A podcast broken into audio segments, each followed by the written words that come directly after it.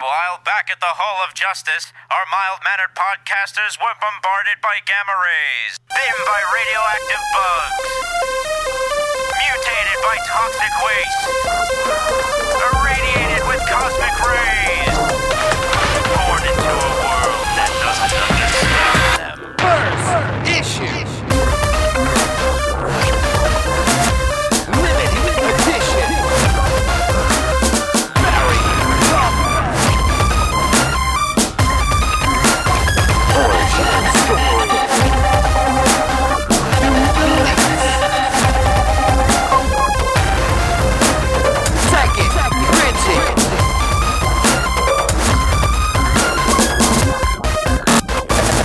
Talking comic. Hello, everybody. It is Wednesday, April the 8th, 2015, and you are listening to the Talking Comics podcast. I am your host, Bobby Shortle. I'm here with Bob Reyer. Good evening. And Miss Stephanie Cooke. Hola. All right, guys, we are here once again to talk about comics, and because Stephanie's back, we'd celebrate that with her favorite thing to talk about, which are events. Um, our our uh, combined book of the week this week will be Convergence, uh, number zero, um, and we'll also discuss this week because this week uh, Convergence number one and the Convergence tie-ins begin. Um, and we'll we'll run down you know who the teams are and the books that are coming out this week, and um, if we're interested in any of the ones that that, that are dropping. Um, we also, of course, have our lightning rounds and our shared books of the week. But Stephanie, uh, you missed last because you were flying home from uh, Emerald City. Uh, How did it go? It was a lot of fun. Um, I think this was the first show that I've been working at with Bill that I've been able to kind of just wander the floor.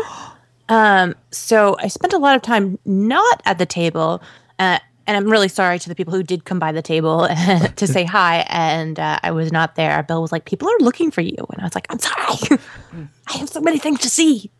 You straight up Um, lied to them because Yeah. because the week before you were like, "I'll be at the table the, most of the Well, weekend." usually I am. um, but we wound up getting stuck in this weird sort of exhibitor spot, so there wasn't a lot of room for us. Uh, and like it was just like really cramped. Uh, I wound up just kind of using that to my advantage, though. Um, I got so many cat sketches. Uh, it is glorious so so glorious. My whole book is almost filled up. I got like Bruce Timm to do a cat sketch. I got Geof Darrow. Um, who else? Oh, uh, Stacey Lee, uh, who's doing Silk. Um, and just a, a ton of other really cool ones too. Jake Wyatt. Um, I'm trying to think if there was anyone. I mean, there's tons, but I'm, I've been posting them on my Instagram. If you anyone wants to see, uh, it's Hello Cookie on there. Um, I also posted up a ton of the cool things I bought. I definitely didn't spend an outrageous amount of money. Um, I definitely didn't need to buy a whole new suitcase to bring everything home. Um, and I'm definitely not in denial.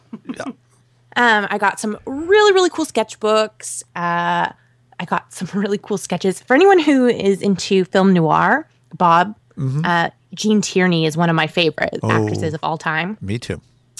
Uh, so Gabriel Hardman, who's doing Invisible Republic, um, he did uh, a sketch of Laura for me One of from my the movie, all-time favorite movies.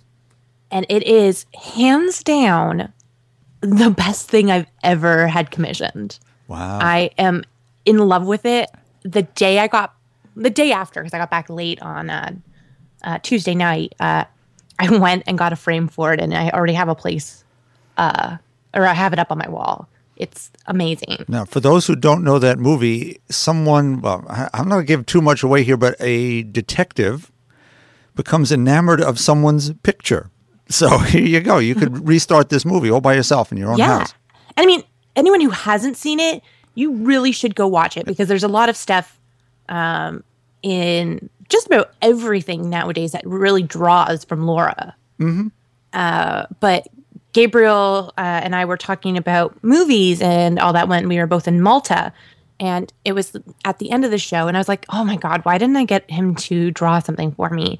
And I was tweeting with him and was like, hey, would you be interested in drawing like a Laura commission for me? And he was like, oh my God, yes.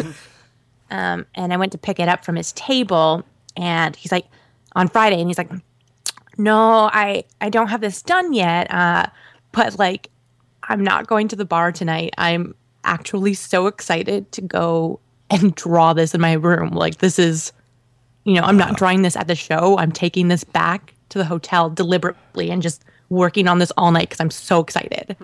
Uh, and it is perfect. I, I'll I'll post up another photo of it, but I could not have been happier. Um, Yasmin Liang uh, did uh, a pearl from American Vampire for me. Um, I got a rockabilly Batgirl from Genevieve FT. Um, I got uh, a Hannah from Rat Queens from Rich Ellis. Um, I got a Wicked and Divine print from Kevin Wada, who is like a baby. I thought he was like way older, and he's like, I swear, he looks like he's 12. And I'm like, how are you this talented and you're so young? like, haven't you been doing stuff for like 20 years? Are you a vampire? So, so talented. Ugh. Um, I got prints from, oh, I got Prince t shirts, uh, and about 10,000 other things from Babs Tarr. A Gotham Academy shirt from Brenden Fletcher. Um, there's this amazing Korean artist, and I don't think a lot of people have heard of him, but his name is King Kim uh, Jung Gi, and I, I, I think I'm probably getting the details a bit jumbled. But when Bill and I were in uh, France for Angoulême a few years ago, this exhibitor was telling us about this artist, and he was saying that um, I, I think he is autistic um, or has Asperger's, one of those two things. Anyways, um, and it just he basically is just able to like vomit these beautiful pictures like out of nowhere you know like he just puts his pen to the paper and all of a sudden something beautiful is there. Um, and he doesn't speak like any english.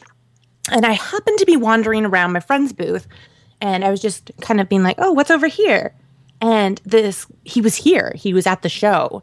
And i was like what? I didn't know this guy was here. We had picked up all the sketchbooks at in france but he hadn't been there. The guy was just selling um, his wares so this dude has like these massive hardcover sketchbooks. They're like omnibuses because he just does so much.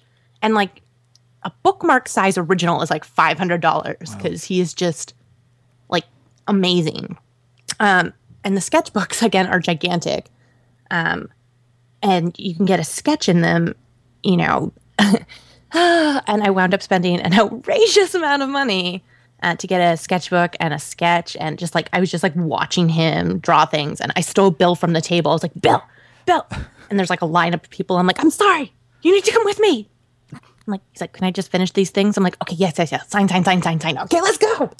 And like dragged him over to see this guy. And Bill was just like watching him draw. And we just like sat there uh, staring and watching his work. But then his like translators noticed Bill and like were showing him that he just like, they were Googling him. Um, and they're like telling us that. They're like, we're Googling you right now because of his name tag. And then um, the guy Kim Jung Gi, he got like so excited that like Bill was there asking for him to do a sketchbook, and he was like, ah! and like took a photo with him and all this stuff, and I was like, this is so cool. ah. um, I liked Bill's sketch better, but he personalized our sketchbooks, so mine is mine is mine. Uh, but customs definitely did not like that one because so after they gave the sketchbook they uh, to make sure it gets home safely they wrap it in cardboard seal it and then they put it in uh, a sealed silver package Oh, so like customs definitely thought i was drug smuggling like Yeah. definitely 100% like this would be the time that if i was detained i'd be like yeah i could see why. Um but they did open it and it was fine. But i was like for once i was like okay tsa i i feel you. I understand. I understand why you had to do this.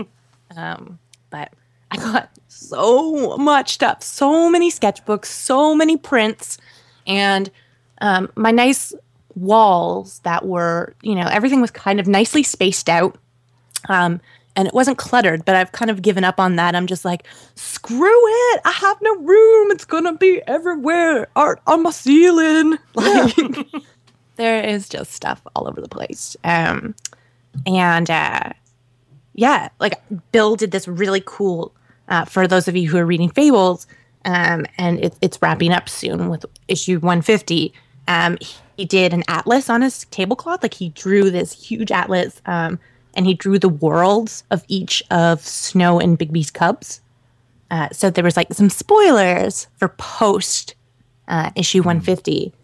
I've got some photos, and Bill's posted them up too. But uh, Geof Darrow was drawing on his table, and we were just like watching him do this amazing piece. I don't know if any of you have ever seen Geof Darrow's art, but it's Oh no, phenomenal. I'm big fan. Rusty, uh, I did on the show one night, and he did. He drew in my book when I had him sign it at that special edition, and we were just talking about dinosaur movies. Where he drew me this dinosaur on the inside front cover that.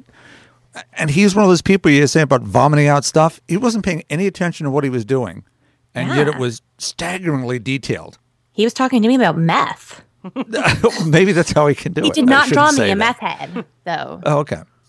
Uh, he drew me a cat smoking a cigarette that was on top of an alligator. Hmm. He, but yeah, you're right. Like he just doesn't. He can like talk I get and it. like he's like looking at you, and you're like having this conversation like you would at a pub or something. Just Yeah. like, it, you know, he might as well just have like a beer in his hand or something. But instead of beer, it's a pen, and all this time instead of drinking, he's drawing, and all of a sudden you you look down and you're like, oh my god, when did you do that? His his work's incredible. Um, also there was no like we weren't just talking about meth because it was like how how do you feel about meth? Do you like meth? It wasn't like that. it was I don't even understand why. But point being, he did this amazing piece on the table, and um, he was going to finish it up on Sunday. But on Saturday night, one of the exhibitors or like minions stole it. They stole it off the table, and then they wrote on the table. They wrote thanks. And he was like, I wasn't even that mad. He's like, I thought it was like irrelevant and nobody liked my art. So like the fact they took it was a compliment. But then I was like really insulted that they wrote thanks on my table. It's like, I didn't give you this. You stole it. Don't write thanks. Have you checked eBay yet? Yeah, I know. Uh, it's it's it's not good.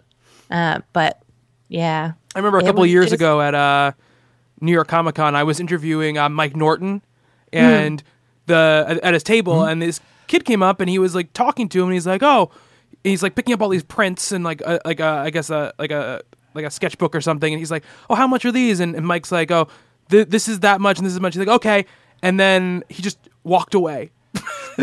he just walked away with the stuff, like didn't Oh, pay, wow. just walked away with the stuff oh boy, and like it was they didn't they couldn't do anything because he was just gone like you Yeah. know new york comic con is it's so packed like once he walked away from the table into artist alley he might as well have been you know On the Mars. on mars Yeah. so oh god. yeah and it's actually you hear People it on the so interview you hear him Oh, start, really? he starts laughing because he um 'cause he can't believe my what just stuff. happened yeah exactly um it's people are just so weird i don't understand like what possesses someone to do something like that but i mean he was pretty good about it i think uh, mike mignola and his wife were like angrier than um, jeff was but mike was drawing this um, they were right beside each other and mike drew this giant totoro on his table and his wife's like i am taking this. No one will steal this. And like um yeah it, it was it was pretty funny. They they were very delightful people but don't steal their tablecloths or uh, christine mignola will like throw down the gloves. Uh, yeah. How did your panel that's go like Stephanie? all of the wives in comic books like they're like delightful but i never ever ever want any of them mad at me.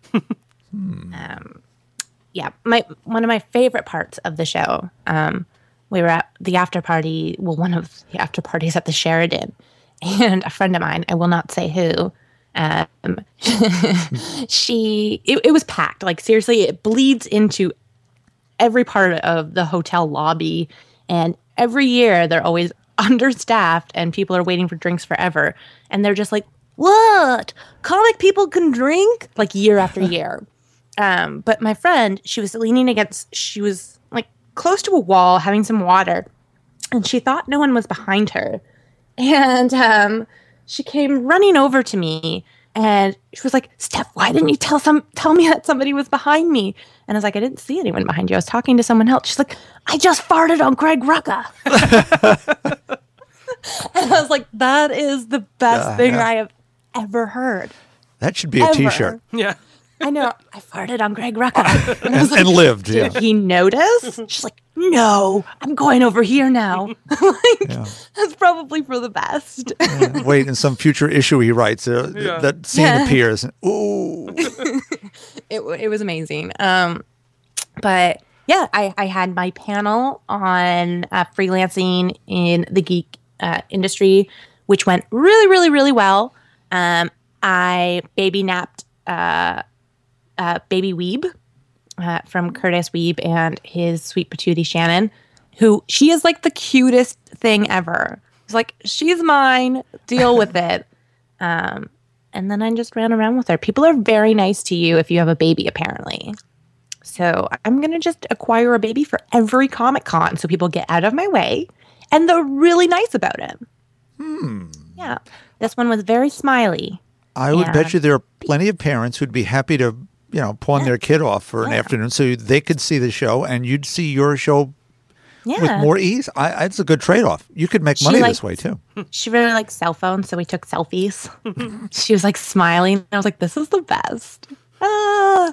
Um, but oh, I got a cool print from Johnnie Christmas too. Uh, it's one of the. It was a limited edition early cover uh, for Pisces, the series that he's doing with Kurtis Wiebe. So there's all kinds of stuff. I got so much stuff, guys. So much stuff. Now you just need a bigger apartment. I I know, and I need to figure out how to put things on the ceiling. Um, but yeah, like my cat sketchbook is like my prized possession now. It is amazing. Oh, I also got a print of a dinosaur farting fire All right. because why not? I agreed. I I bought a lot of stuff, but I think I've got it out of my system for the rest of the year. No, you don't. If I didn't buy something from you, I apparently probably did not see your booth. Which means that- when you see their booth at the next show, it starts at the madness all over again. And good for you. I bought so much stuff. But When I started I- hanging stuff, I swore to myself, uh, just just a couple. You know, as once the, the house was sort of mine, it was okay. I'll put po- comic book stuff in the living room. Then I bought a couple of those. Li- remember those little things we all got at, at Icon? Yeah, yeah. Little sort of very cartoony superheroes. So I did Batgirl, Wonder Woman, and Black Canary, Zatar. They're- they're those four. I was going to make a little display where my mother used to hang, you know, little plates or whatever. And once they were up there, anytime I'd get something, Stephanie, you'd send out an autographed issue, whatever. My kitchen now has 37 pieces of comic book art and stuff hanging up in the corner behind the table. And some people go, What are you doing? That's my kitchen. and if I want to cover it, I'm covering it the way I feel like it. Live with it. yeah, Yeah. Um, I oh god. I'm like actually looking through the photos right now and there's so much more that I haven't actually mentioned. I'm like, "Oh boy. Oh boy. Oh boy, Steph, what'd you do?" um there there was like so much cool stuff. I can't even deal with it. Well, I I won't make you deal with it anymore. Because we're going to move on. What? You don't want to hear about all the things? I don't want to hear an itemized list of all the things you bought. No. Well, I'm not going to We're do an itemized jealous. list, Bobby. God. oh, okay. One more thing. I got the Holy Kitten. I bought the Holy Kitten I don't know what that means. From Lumberjanes, I, Bobby. I don't read Lumberjanes. Well, get your shit together. Sorry.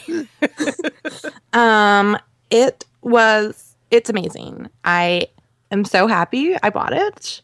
It sings, and it's got a little halo and a harp.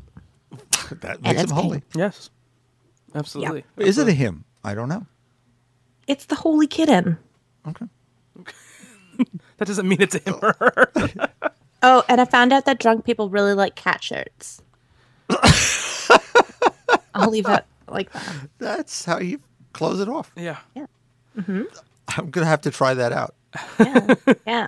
But I will be at C2E2 as well. And I'll be on two panels on that. But I will tell you guys about that closer to C2E2. Sounds good. Yeah. I can't wait for the week to come back. Where yeah. you de- and again I'll be able tell to tell you guys about that thing that I'm doing in a city that's not Toronto, but I'm not allowed to talk about it until this afternoon. Yeah. But it's it's a thing that's going to be happening. But if you check my Twitter feed, it, it's it, it'll be there. Uh, yep. Yeah. Yeah, it's it's a thing. Yeah, so people when people listening to this, they probably probably already happened, but um, uh, say if you not stay tuned to Stephanie's Twitter feed for. We think it's going to be interesting, but we don't really know. So it's a post pre post announcement. I'm getting I'm getting tense confused. yeah, yeah. Well, it's we, we can't talk about it because the show does go up at 7 a.m. and Stephanie is embargoed to talk about this thing until it's actually happening tomorrow or today at whatever time it's happening. Or yesterday. Yeah, I'm getting confused. Yeah, yeah, yeah, yeah. Um, so because the show is posting before the embargo time, we can't talk about what. You know, but um, yeah, It's a thing. it's a thing. It's definitely a thing. Um, what kind of a thing? Not sure. We don't even know, and we're Yeah. we, we just know that we can't talk about even not knowing what this thing is until it's actually happening. Customs is gonna love me. um, So yeah, um, let's move on. Let's talk about some comic books. Bob, you ready for some lightning round? Sure. Let me get a little arranged. Okay. You that was quick. Yeah. I, I have a table to myself. Usually I'm off in the corner. I Yeah. actually have a little bit of room today. Steve isn't with us. He'll be back next week. Yeah, yeah, oh um, yeah, if you didn't pick up on that, Steve's not here. yeah. All right, Bob, you ready? Lightning round, go. Okay, Avengers 43. The Shi'ar Armada prepares to destroy the Earth to save the universe. But Tony Stark may prove to be the difference maker. Uh, it's probably too late, though, is his. Oh, time is running out. I need Steve for this. Spider Gwen number three. It's improving but slowly, as this is mostly a space saver issue. But there's some real neat Spider Gwen versus everybody action, some forward plot movement what more importantly, there's a real nice deepening of the Gwen dad relationship that's really kind of special. So this is going where I want to. I'm really happy that's starting to pick up. Harley Quinn 16 can't pick up any further because look, it's DC's maddest heroine, and now she's hired a dozen assistants, the gang of Harleys, through a series of in-depth interviews and a battle royale with baseball bats and clubs. That's how you do this. Just another loony tale from Amanda and Jimmy. Operation Sin number four. Look, you need your Peggy Carter fix. It's been right here in this book. So all the storylines collide here in this penultimate issue. Alien spaceships, beings composed of dark star matter, and werebear stuff. Can't have it. Too much of that. Gotham Academy Endgame. It's a very scary night the school as the afflicted of the Joker hordes are all around the school the girls are all holed up telling each other campfire scary stories. Just really lovely way to use this sort of tie-in format. Very different, sort of in the way the Batgirl Endgame was too. You know, again, same sort of creative team here. Just really, really well done. And speaking of scary stuff, Empire of the Dead Act 3, Number 1, George Romero. This time it's Andrea Muti on artwork. He continues to weave just new elements into this really inventive take on zombies. We've seen lots and lots of zombies over the last couple of years. This is the zombie master, George Romero. And who knew he could write comic books? He must have been studying for years or just being a fan. You've got really wonderful human characters, and some of them are zombie slash vampire slash zombified SWAT police women. If you haven't been reading this, the first two trades are out. They're really quick but good reads. There's a lot of depth, but you just want to rampage through it. So, first two trades out, that'll catch you up for Act 3, Number 1, just out on your shelves last week. That's it. All right, Bob. Again, you have Master. 40 seconds left. Um, Stephanie, what did you think of Spider Gwen? I liked it. I, I thought this was the strongest of the issues so far, um, and it's finally starting to uh, really come into its own. But again, it still kind of lacks from um, some origin stuff. There's there's a lot of things that they just kind of throw at you and expect you to know, and you're like, it's an alternate universe. We don't know what's happening. Um, so I, I, I wish that I, I hope the next arc kind of jumps back and fills in some of the blanks for us. Um, but other than that, the art is, you know, really making up for a lot of what I'm not getting in the story. Uh, I, I can look at Robbi Rodriguez's pages all day. It's just phenomenal work. And, um, you know, I didn't read all of F, uh, FBP. FBP? Yes. Uh, but like it, it is on my list to get to eventually. But the, his art is so great in it, and I think this is his strongest yet. Um, it, you know, it, it needs to come a little bit further. The story, um, in general, but I I think that it has potential to be the story we wanted it to be in the first place. Yeah, I think that what I like about it is I think in this issue where they I think they haven't quite nailed um, the overall story yet or going too, deep enough into Gwen's character yet.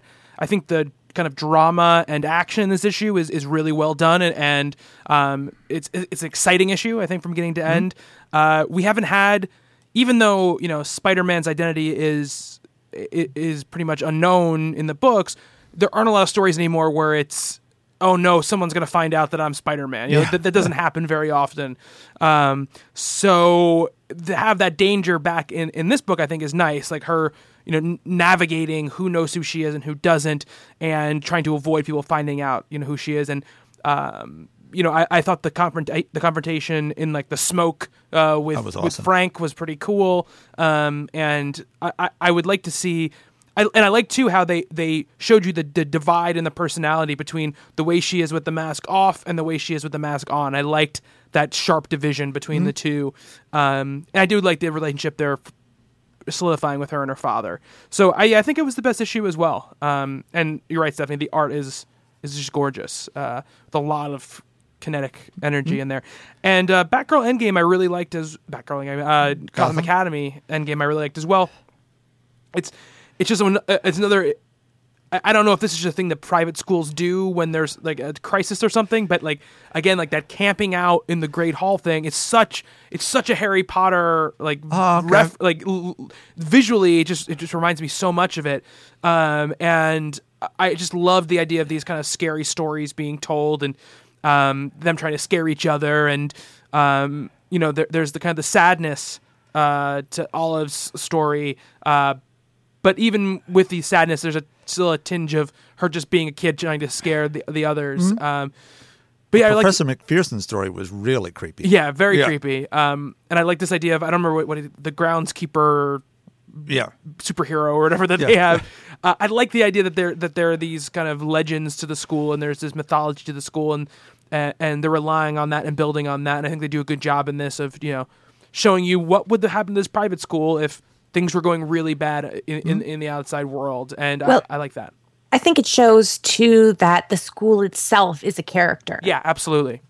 um, and that was kind of something that the the team talked about initially uh, when the book was launching. That you know they've put a lot into making these buildings feel like they have personalities, and I think this issue really, really, really made that pay off. Um, I'm I'm gonna make one nitpick. Whoever did the colors for Jeff Stokely's story, what were you doing? Ooh. what happened? Bob's gonna It looked the, like they did it in paint. Bob's getting the issue out because I don't. Getting the issue. Which one was? The main story. oh, the like the colors. like there's like some it's not all of it. Um there's just a couple things where the lines almost get completely like obliterated by color and it's like really jagged. It looks like seriously, it looks like what I might have done in Photoshop accidentally with like the paint bucket and like just kind of blank you know, mm-hmm. just put a whole bunch of color onto one thing. Some of the colors are great, but like what happened? Yikes. I'll, I'll show you. I'll send over a couple of like the ones I'm specifically Okay. speaking Yeah. of. But I thought it was really cool that like Vera Brosgol did a, a story in there. Who did she did um, Anya's Ghost, which was Hmm. amazing. Um, who else did stories in there?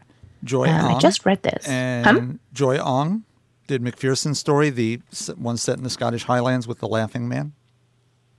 And I really liked that one. Like I liked the art in it Yeah. a lot. That was my favorite of the bunch. But they're all amazing. Yeah, I, I, I, I just I enjoyed I enjoy that kind of horror anthology feel they brought to it, which is you know just a different way to do a, a tie-in like that, which I thought was really really cool. Um, all right, Stephanie, your lightning round time. Are you ready? Oh my god. You have three minutes. Sure. And this is this, these these these are the examples of the two opposite ways to the lightning round, which is Bob has perfectly planned how long each thing's going to take. Stephanie is just going to talk until that timer goes off, and whatever book she's on, it's just so be it. Don't ruin it, Bobby. All right, and go. Jem and the Holograms uh, by Kelly Thompson and Sophie Campbell. Um, loved this. I loved it. I didn't know what to expect. This is from IDW. Um, I thought maybe it would just be like sort of continuing tales of Jem and the Holograms, but instead it kind of just lets you enjoy the book if you've never even seen the show before. Uh, it's a great gateway drug into Jem. I loved it. The art was so great. I thought that the redesigns that Sophie Campbell did were like outstanding. And I thought that it was a great story for just about anybody. Um, yeah. Uh, let's see. Black Hood number two, uh, continuing the story from Dark Circle imprint, I believe, of Archie. Uh, continues to be cool, kind of gritty Ed Brubaker esque noir. Um, like where it's going, gonna keep up with it. Uh, and yeah, let's see what else we got. What else we got? Um, House of M. I read this on the plane back from Seattle, and uh, the next day they made the announcement that they were bringing it back. Was it a coincidence? I don't know, but apparently, if I read things, they become things. I'm, I'm kidding. I don't know. Um, I, I I enjoyed it. I wanted to see that whole thing where um, no more mutants uh, happened, and you know it it succeeded in giving me um, a lot more backstory into uh, what's been going on in the X universe. Wanda is crazy. She's crazy, uh, but it was a really interesting universe, and I liked the House of M uh, portion of things and like the cool costumes and the monarchy thing going on. It was very, very cool. And I'm stoked to see it come into existence via a really stupid event. Um, Coffin Hill. Caught up with that. If you guys aren't reading Coffin Hill and you like horror and creepy, spooky things, you are doing yourself a huge disservice. It is such a great book. Uh, I don't really have a lot of other things to say about it. I've been talking about it pretty much since it launched, and um, I think it's just a plus. Check it out. Uh, this is the third arc in the series, uh, and it's just as good as the previous two. Uh, that's it, Bobby. All right. You were very close. You did a good job on that one. Thank you. Very good job. Thank you. Um, I tell you, of those sorts of events, House of M was one of the better ones. Yes. It was by seeing the other side of people, you got to understand why they were heroes, which was interesting. That Wanda was crazy, considering you know she had had twins who were not there. That'll that'll drive you a little crazy. fictional twins. Fictional Yeah. twins with their synthezoid husband. Yeah, I have. I haven't read it. Um, I have it. I haven't read it. Uh, but it, it has been affecting. I, I mean, I remember when uh, way back when we had Alan Kistler on the show to, to prep for AVX, um, and really he said, you know, all this is goes back all the way back to House of M, and it's it's it's really kind of affected the X universe ever, ever since then. Um, obviously, AVX re- reversed a lot of what happened there, but um, it's it's interesting to see how one event can kind of tendril out into all these other ones, where a lot of them, you know, most of the most of the events of that era, you know, were capping off. I think stuff. Um, you know, Civil War, the tendrils of that really haven't, you know, sprung out. No. Uh, you know, Secret Invasion, you know, all that stuff. None of that stuff has really spiraled out as much as House of M. Well, they keep adding new events. Well, yeah. that, that truncate whatever was going, Yeah. whatever stories could get built off Right. of. You know, Secret Invasion, and some level, Spider Woman still mentions, yeah, she does. Yes. which is about the only time you hear about her Yeah. anymore. Yeah. That's true. That's absolutely true. A lot of stuff are used as like, uh, this is how weird my life is. like, Yeah. bits in, in character bits in, in, in different books. Um, very cool. All right. So I'll start my three minutes here and go. Um, we've got uh, the latest issue of Amazing Spider-Man. Uh, w- one of the things I really liked about it a lot was there's this undercurrent that Peter's dealing with, still dealing with the fallout from Doc Ock. Uh, Anna Maria being one of the biggest things in that. You know, uh, Doc Ock started dating her and was going to marry her, and now th- they're separated. Uh, her bits in the in the story are really really fun because uh, is kind of the other voice in the shoulder of Peter, and trying to eh, kind of get under the skin of his neurosis because he'll be like, "Oh, I can't do that because this is gonna happen. This is gonna happen," and she'll be like, "Just, just say this, and it's fine. Like, let's just go. You don't, you make things too complicated." It's, Yeah. She keeps saying to him throughout the book, which I thought was very, very cool. Um, uh, you know, I have no idea what's gonna happen in that book when, when, it, when you know, when we get next month. It's gonna be around the end of this normal run, so I don't know what we're leading to at this point. Um, it feels mostly like uh, aftermath from from the the Spider um, the Spider Verse stuff, but we'll, we'll see uh, what, what comes of it. Um, Uncanny Avengers uh, number three. Uh, w- Once again, exploring more of Wanda and Pietro's uh, new origins um, with the High Evolutionary and this all this this kind of stuff. Uh, it was a really really good issue. Uh, Pietro and Wanda um, playing off each other really really well as brother and sister, and a new character introduced that uh, might have keys to the secrets of, of who they are and, and what, what's been happening with them. Uh, Dying in the Dead, uh, number two, uh, Jonathan Hickman. Uh, we talked about this book as our, I think it was our first shared book of the week.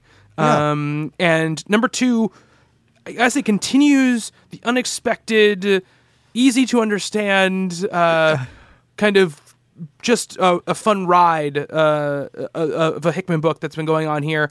Uh, you know, we're very much in the kind of the putting the team together phase. You know, it's going around picking other kind of uh, older gentlemen to help him out with his mission. Stuff is really good. Ends in a way that I. It's the first moment I'm like, I don't really understand why they did what they did, but really cool. I had a smile on my face uh, while I was reading it. So uh, I have would recommend it highly. I think that uh, it's it feels really good to read month to month, and that I don't think you're going to have to read it in a big chunk to understand uh, what was going on. And uh, last thing, uh, Batman and Robin Annual, uh, number three, I believe, is what, what it was. Um, uh, this is, I guess, is really the end of Tomasi's stuff here. Obviously, we're outside of the main story, what was happening, which they wrapped up in the last issue. But uh, this is Batman and Robin investigating a weird disturbance on the moon.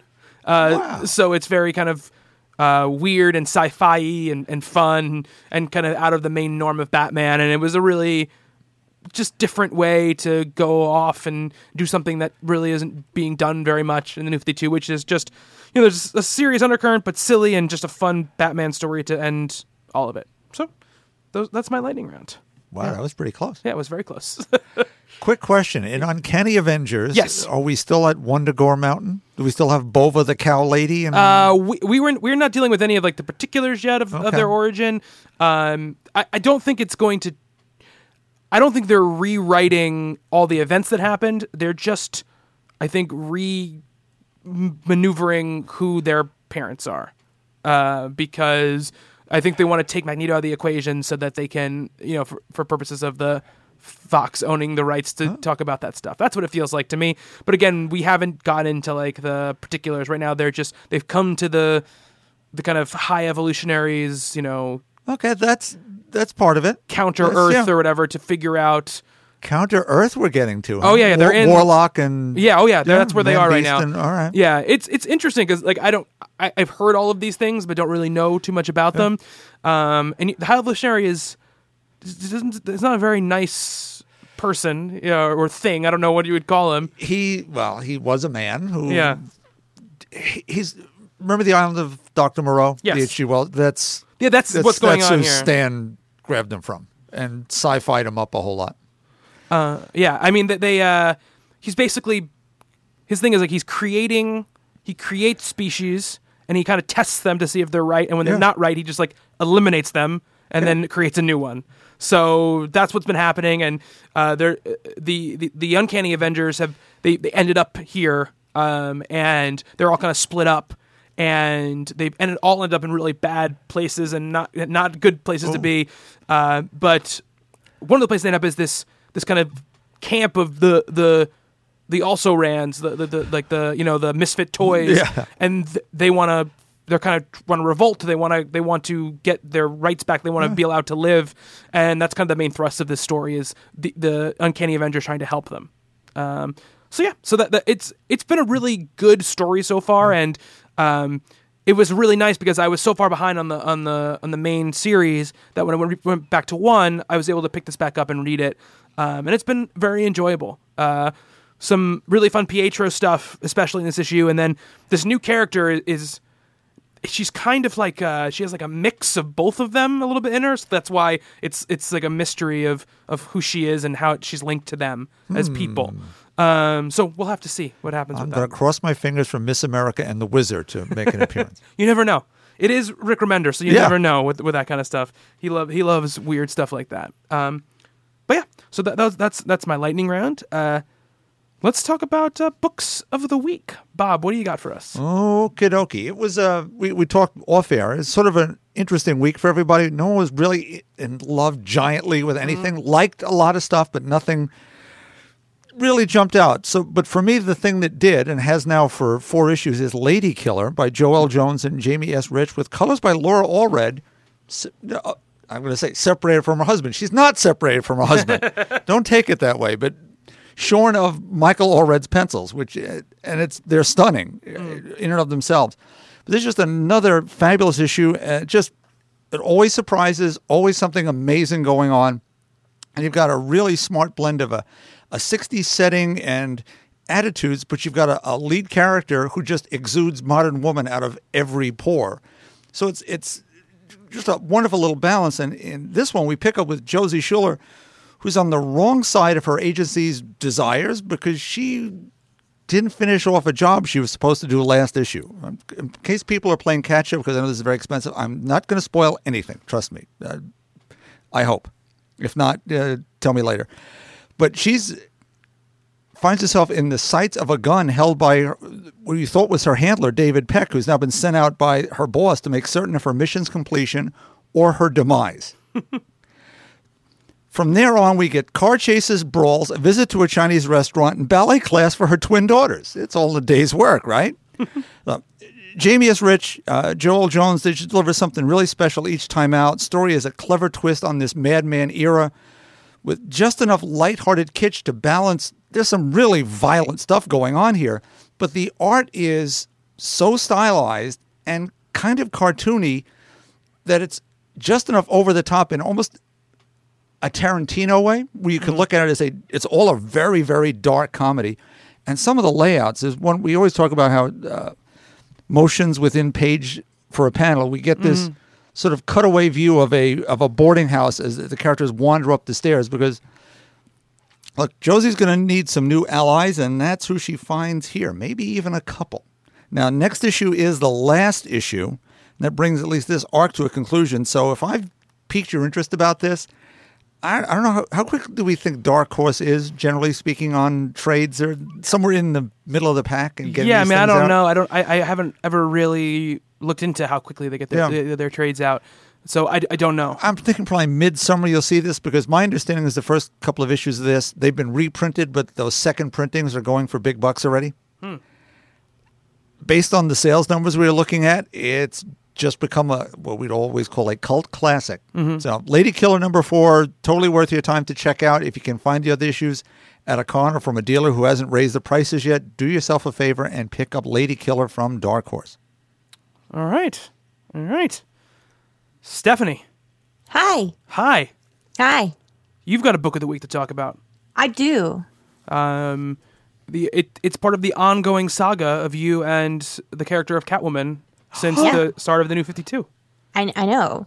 Uh, I think I may have eloquently called it a piece of shit um, when it came out.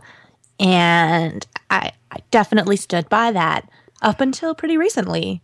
Um, it was appalling. I couldn't, like, the first issue, I wanted to burn the world down. I was like, what is this? Uh, so on the flight, I picked up um, all of the new issues at, with uh, I I have two friends, and one of them is French, and her name is Genevieve, and one of them is South African, and she pronounces it Genevieve.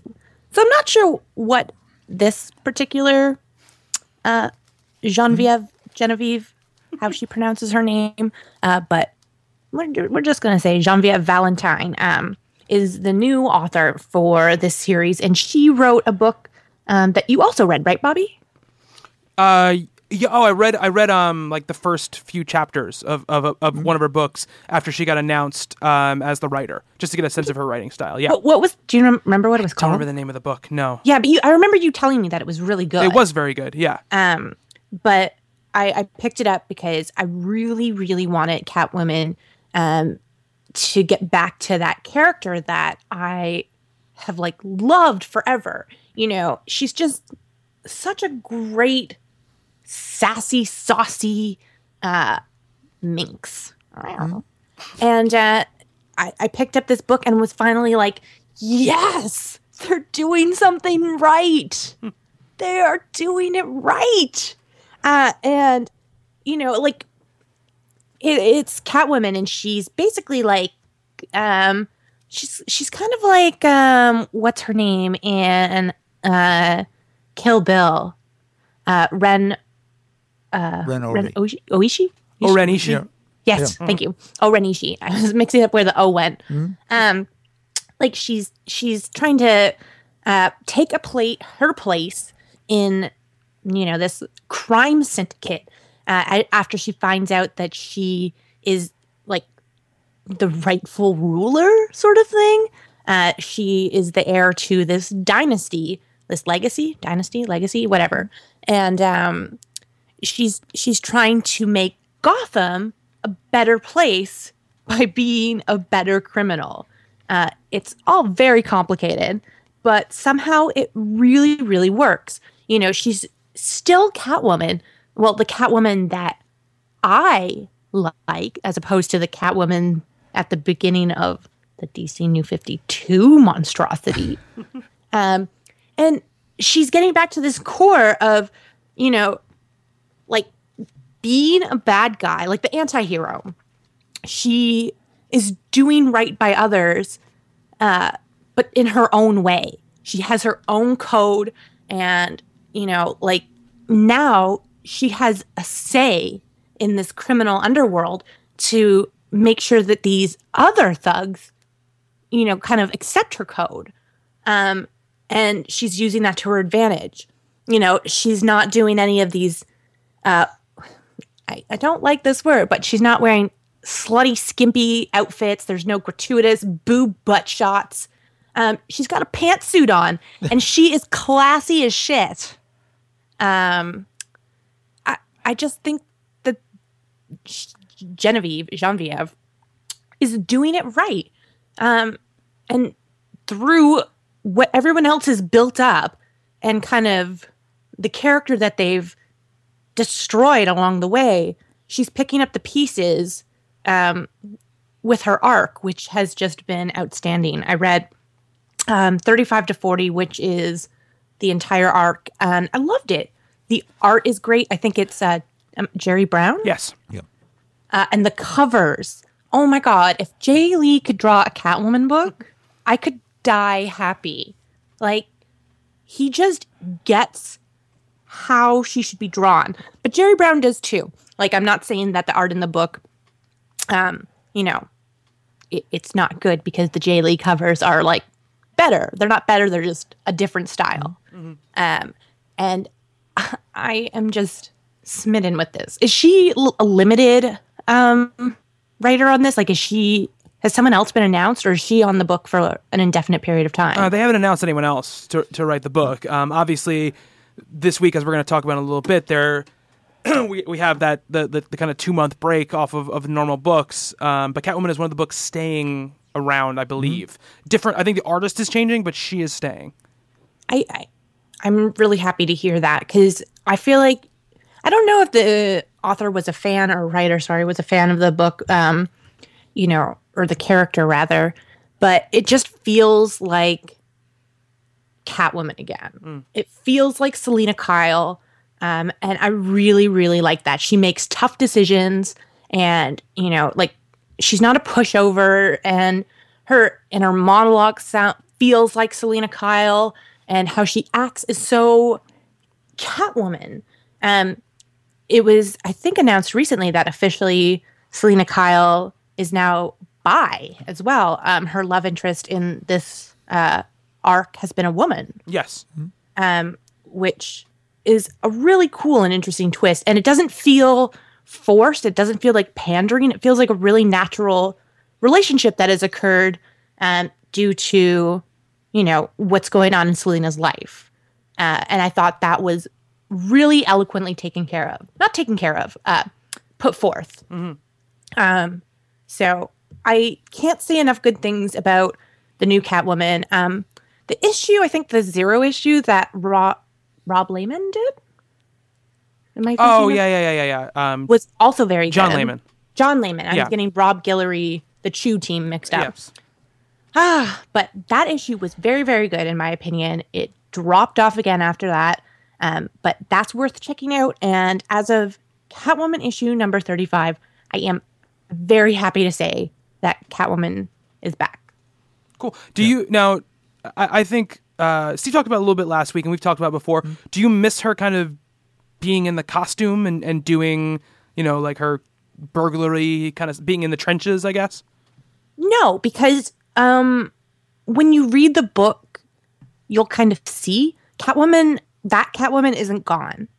Um, another character has taken up the mantle of Catwoman and has been uh, doing those things in lieu of uh, Selina Kyle. But again, it doesn't feel like you know it's just there for the sake of it being there. It feels like a really well thought out plot point that you know co or coexists with what's going on uh, with Selina Kyle as underworld uh, crime queen. Uh, so I, I don't think I mean I do like those parts of Catwoman's um, past, but I, I respect that things need to change every now and again in books. Like you can't just have her being a petty thief for you know however many years that she's been around. You know, switch things up, change the story, but change the story in a way that keeps the character true to herself. And this does that. Um, and again, if you like the petty thief kind of aspect of it, there's still little glimpses of that in the book um, through another character. All right, cool. And uh, the name of the book um, was "The Girls of the Kingfisher Club." Was the book that uh, Yes. I had talked Yeah. about uh, a few months ago when she first jazz came out. age stuff, right? Yes, n- the twenties. Um, so yeah, so that, that's that's cool. I'm I'm it's, I'm happy to hear uh, that that you're enjoying it. I was wondering when you were going to get to it because uh, you are the most passionate about that character. So Yeah, I mean, my bar was pretty low after the last few arcs, but I feel like this, you know, isn't just good because my bar was low. It's good because it's good. right, No, it was. It's a vast improvement. I read the first three, four, and I'm. I fell off it because I have the funny feeling it's going to read even better as a trade. Yeah, it's just I a read great it all and at deep once, involved it was- story. There you go. Yeah, I read it all at once on the plane, and I I did enjoy it. Um, reading it like in succession, I think episodically, um, it it would be a little clunky. Like you need to go back and kind of be like, what Yes, happened I again with that, this? yep. What where where did this you know person fit into this? Like I, I definitely enjoyed it more as a whole. Um, but It's you know. tons of intrigue because again, it's all the whole gang thing. So not to say it's The Sopranos, but there is quite a bit of who's doing what to who and why, and is there another reason they're doing what they're doing. Mm-hmm. So it's it's fun to explore that, but that it's a very long term story. So I'm very glad to hear she is staying yeah, as a and writer. you know it's it's an interesting dynamic because catwomen um, vigilantes are never really um, friends with the cops for the most part and catwoman doesn't exactly have the best reputation uh, seen as she is uh, you know a thief uh, but she was on relatively good terms and now because she's like the crime syndicate she has you know batman coming after her. She has the cops coming after her. And then she has like all of these crime people to look after. And like it's funny because at the heart of it she's the only one out of everyone that's really working to do the right thing. And everyone's like she's gonna burn the city to the ground. And she's like no i'm trying to save the city. Um so i think it's a i think it's interesting to see noble uh selina Yes. cool, awesome. Um, so it's 35 through 40 now, I think, right? There's yeah 40. yeah yeah yeah Awesome.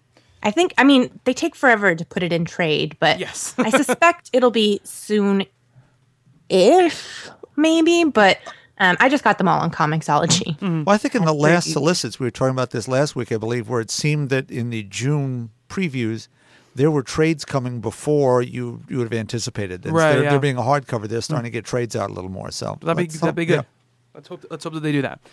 Um, so uh, like as Bob was saying, you know, uh, I read stuff this week that I I liked. Um, nothing that really I went crazy for, um, and felt a desire to talk about. So I had to kind of go back into the the archives and stuff that I hadn't read yet, um, that I had, and uh, obviously, um, I think it was Friday. Friday. Friday. Yes, Friday. Uh, Daredevil is premiering on Netflix, and uh, they've spoken a lot about it. the The influences for the show are very deep into the kind of Frank Miller, uh, Born Again, uh, Man Without Fear stuff.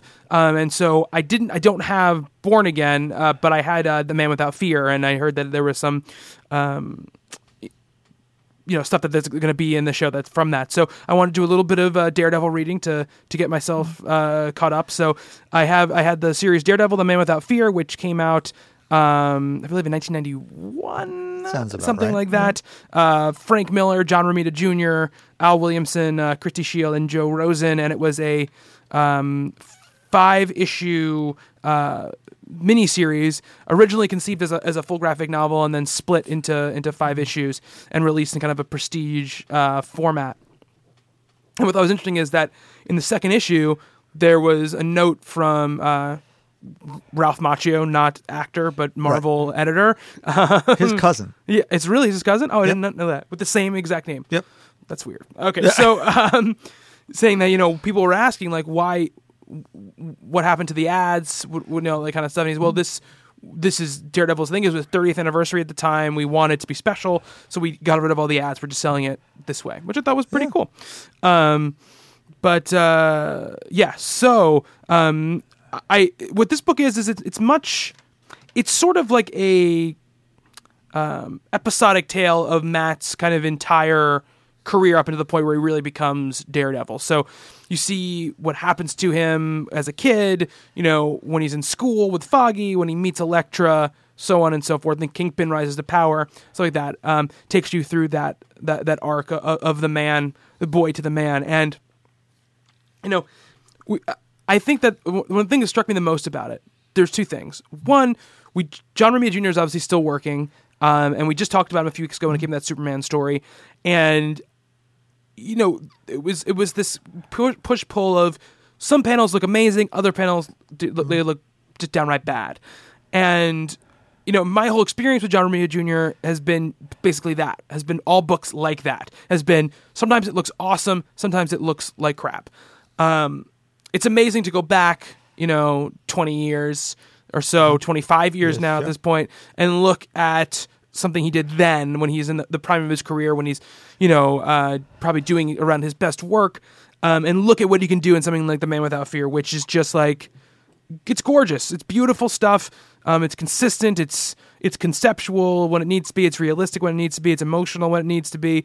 It's it, it's stunning when it needs to be. It's just really, you know, great art. I, I think all the way around.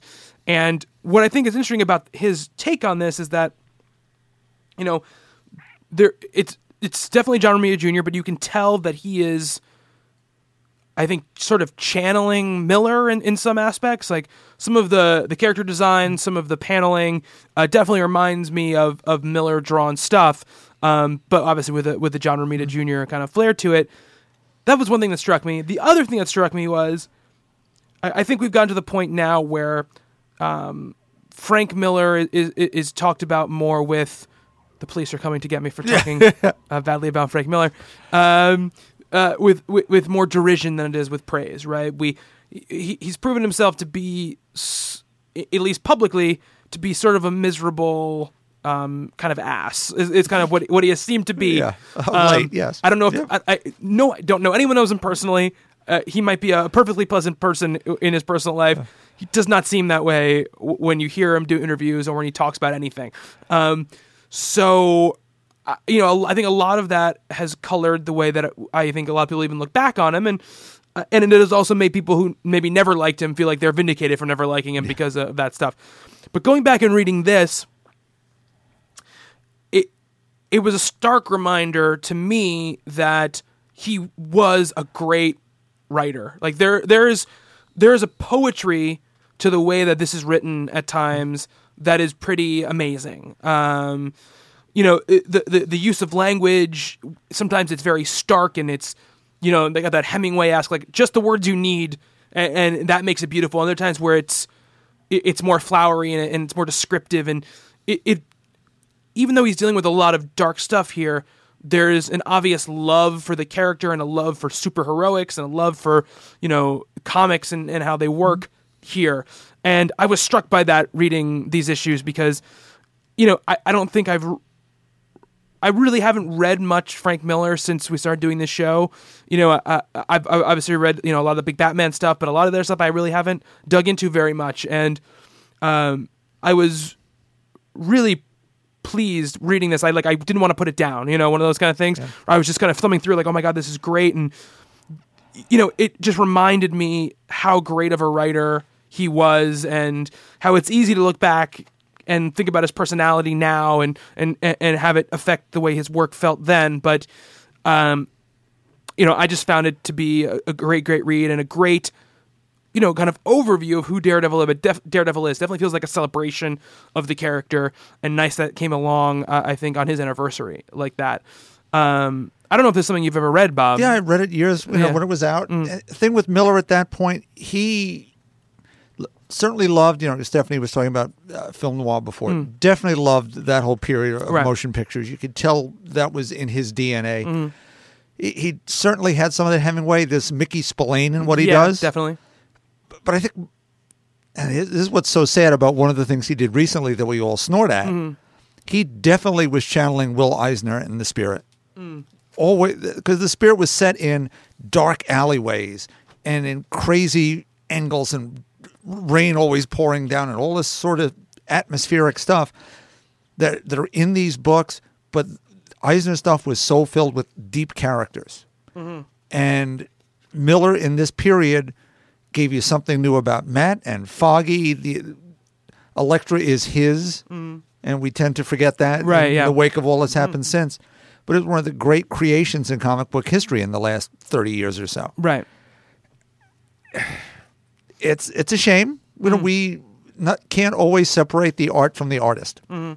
there was there's this this thing at the beginning of issue two, which I, was going to talk about, where Matt has been trained for a little while by the stick character, who's another person that Frank Miller Yep. created, um, and you know he he wants Matt to be this force for good, and he has a set of rules, and you do this, and you know whatever, and um, Matt after Matt's father, you know, dies. Um, Matt wants revenge. Matt wants to find out who did it, and he wants them to make them pay. Um, and he's not, he's not trying to kill anybody, but he's gonna he's beating the hell out of them and basically leaving them from the cops to find. Um, and Matt makes a mistake. Matt goes overboard, and someone does die. Not even the person he was going for, right? Just someone else, and it it, it, it completely haunts him, right? And and Stick abandons him because he has gone against what he's supposed to do. And there's this interesting undercurrent in all the issues of Matt becoming a lawyer and why he does it, and Matt realizing that you know every time he steps outside the rules, someone ends up getting hurt, and it's this great like kind of developing of this morality o- over a time, and um, the relationship between him and Elektra is it, it, that they, show here is honestly much sweeter than I expected to be. You know, coming out of a, a, Frank Miller book. You know, it's uh, um, it was cool to read it, and and, and I I want to go back and I, I haven't read um the Born Again stuff, which I believe is '80s, the early '80s. Yes.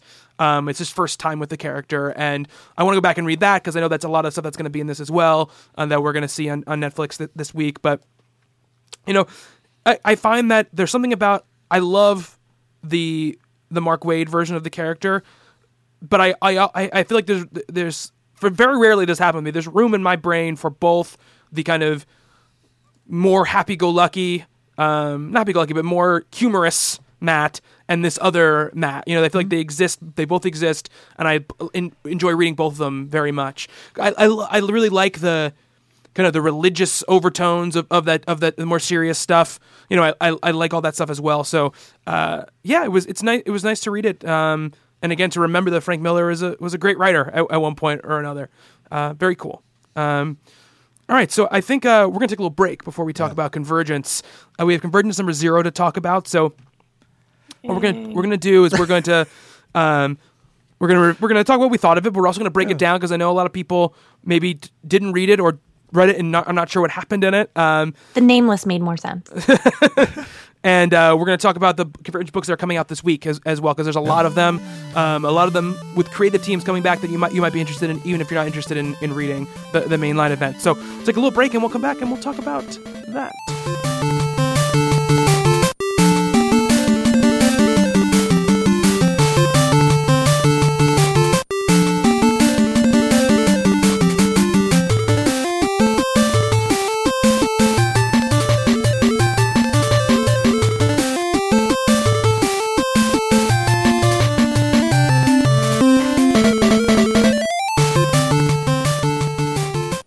Right, we are back. It's time to talk about Convergence number zero, um, DC's newest event, which uh, number one issue kicks off this week, uh, as well as all the tie-ins, and we'll get into that a little bit later. But the zero issue came out last week um, to try and uh, give you a primer for what Convergence was going to be all about. Um, it was written by Dan Jurgens and Jeff King, with art by Ethan Van Sciver, uh, and colors by uh, Marcelo M- Maiolo. That sounds right. That's what I'm going to say. Um, yeah. So, uh, Bob, you assigned Convergence Zero. Sure. So, as always, when the person the person who assigns the book, it's up to them to talk about what happened in the book.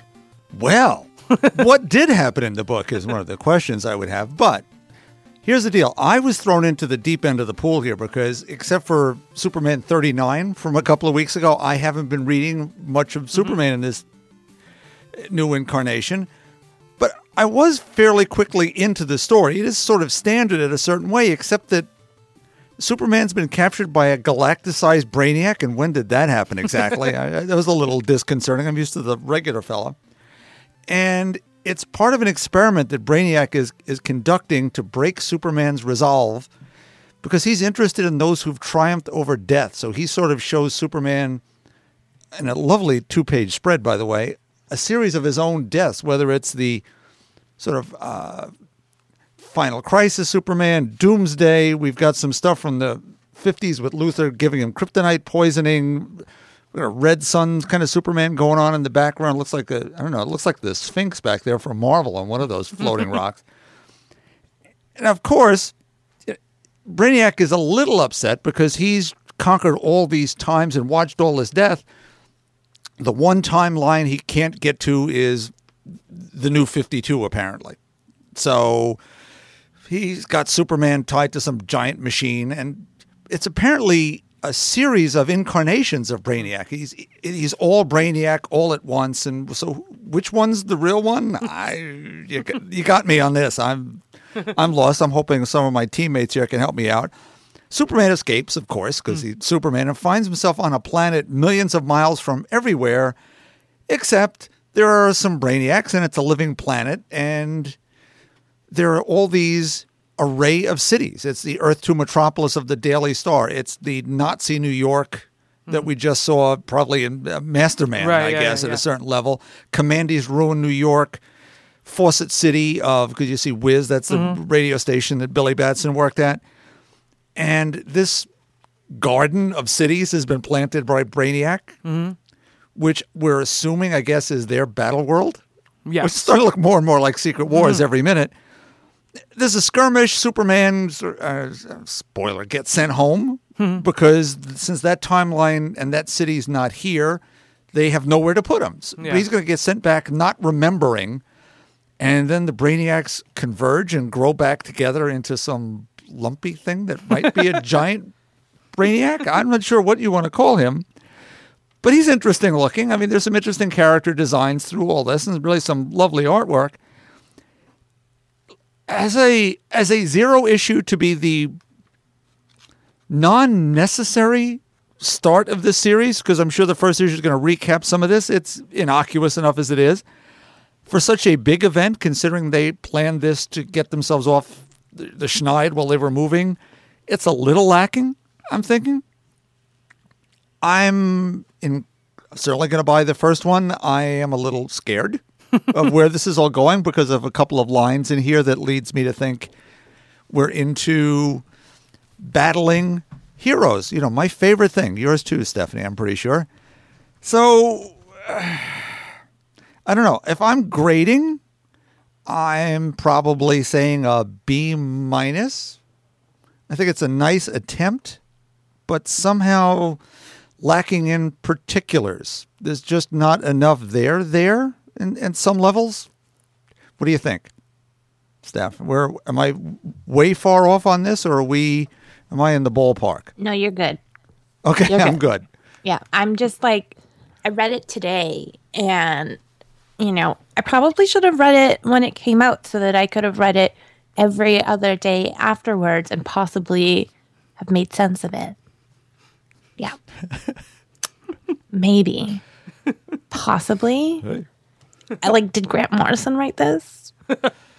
Did He did not. No, I mean, I know he did it, but I know, like I know. maybe Jeff King and Dan Jurgens is actually like together. They form uh, Grant Morrison. Like a Voltron yes, Yeah, to Grant Morrison. yeah.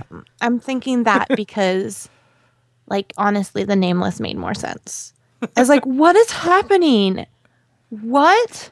I need a zero issue for the zero issue.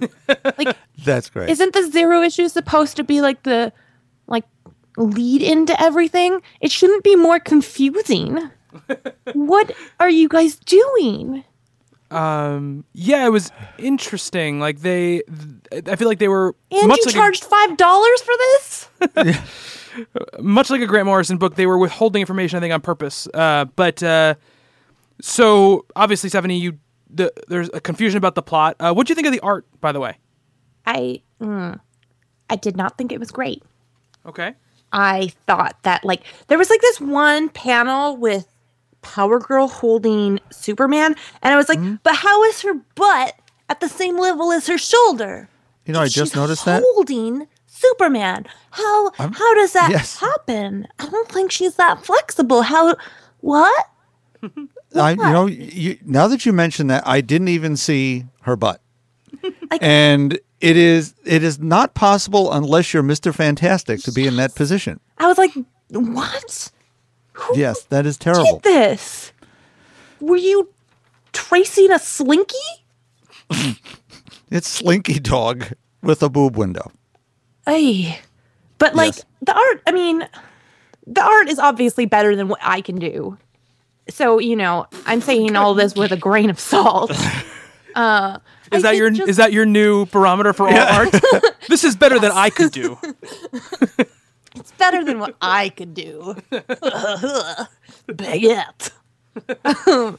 but, like, I mean, it wasn't the worst art I've ever seen in a comic book, obviously. Um, but it also really wasn't on par with anything that I would actively seek out. This is not creative stuff I would follow. Um, I mean, I think it's very. Uh, Old school. it's not really old school. I mean, yeah, a little bit. I mean, it's very house. Like it's very. It's it, it's a style that we've seen kind of DC get away from more recently. Um, with with with their the, you know diversifying their art styles, but it's. Um, Ethan Van Sciver obviously is a is an artist that's been working for a very long time. He worked with Geoff Johns on Green Lantern and many other things, um, and um, you know I think he's a good artist, and, and I think some of the I think there are certain pages and panels here that I think are pretty fantastic. I mean I think I think the, the, the one giant like metal Brainiac page where you Yeah. see you see all those different cities. Uh, there's a lot of detail there, um, and a lot of stuff going on, which I, which I liked. Um, you know, I I think that um, the Superman is, is is like the little bit more muscly than I like Superman, but not overboard. So you know, I think it I think it, it's it's a pretty good mix of, of of the style that I kind of kin to and you know that very very muscly style. Um, so there was I really like the, the the the first time you see the giant Brainiac face, I thought lots of good detail there as well. Um, as far as the story goes, I think that I read the book. I read it twice, and um, because th- these sorts of um, you know over not overdeveloped, but overstuffed and and and kind of dimension spanning and kind of information withholding stories interests me. So I wanted to see if I could break it down.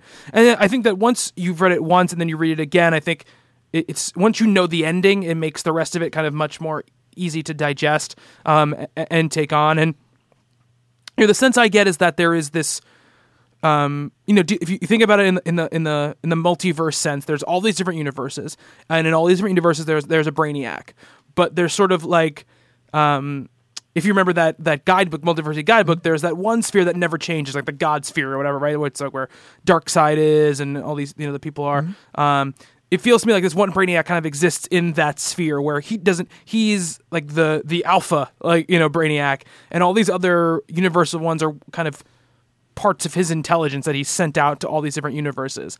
Um, the, the, I think the part that gets confusing and, and and the part that I think that muddies up the waters is that, and I would say that we're, we're going to talk out this issue a little bit because again, it's a zero issue.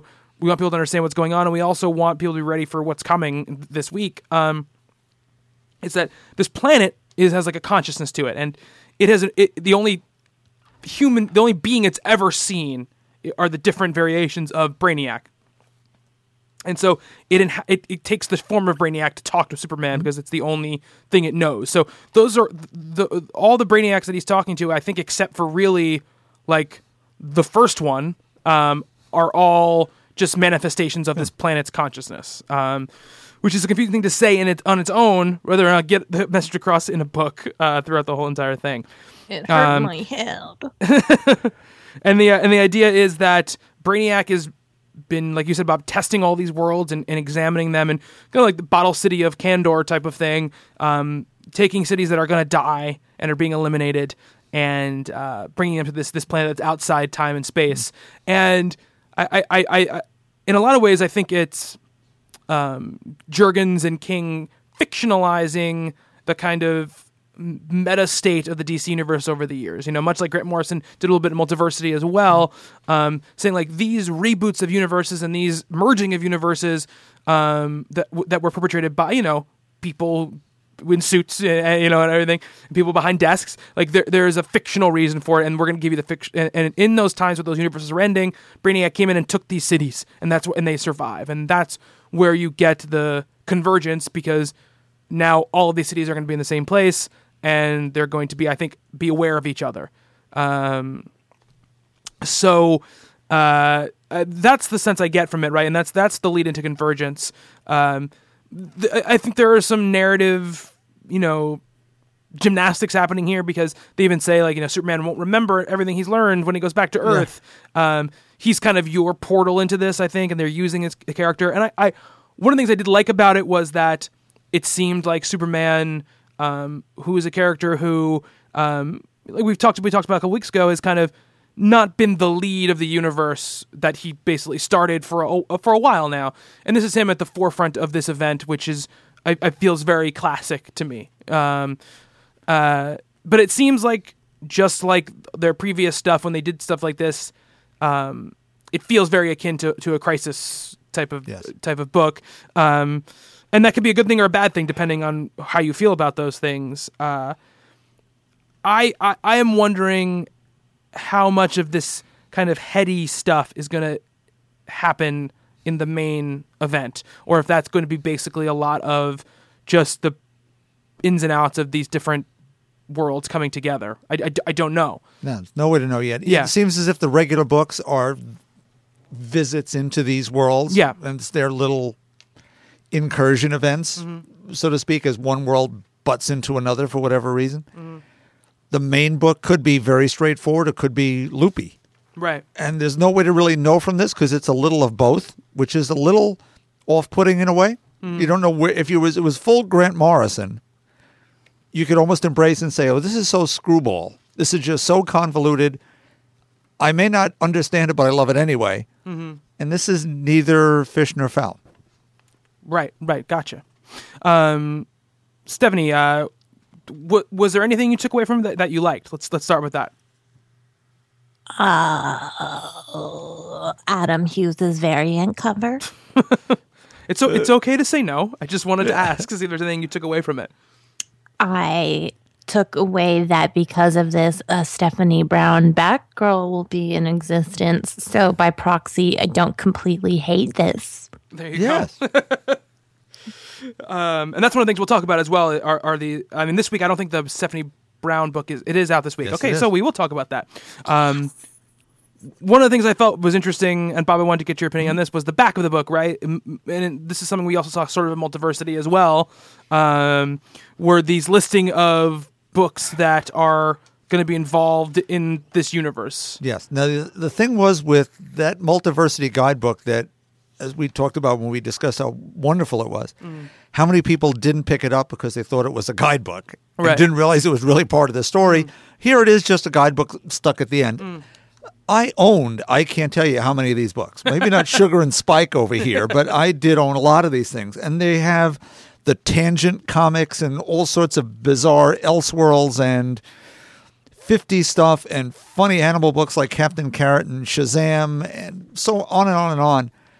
Just imagine Stan Lee's Batman thrown into the mix.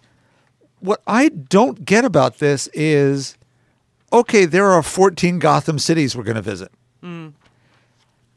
It is really splitting hairs and and as someone who loves minutia, don't get me wrong, this is getting really very fine cuts mm-hmm. into some of these things. The difference between the zero hour and infinite crisis, and I'm sure I'm going to be corrected by someone who's a fan. I was dropping off as we went as those things kept happening.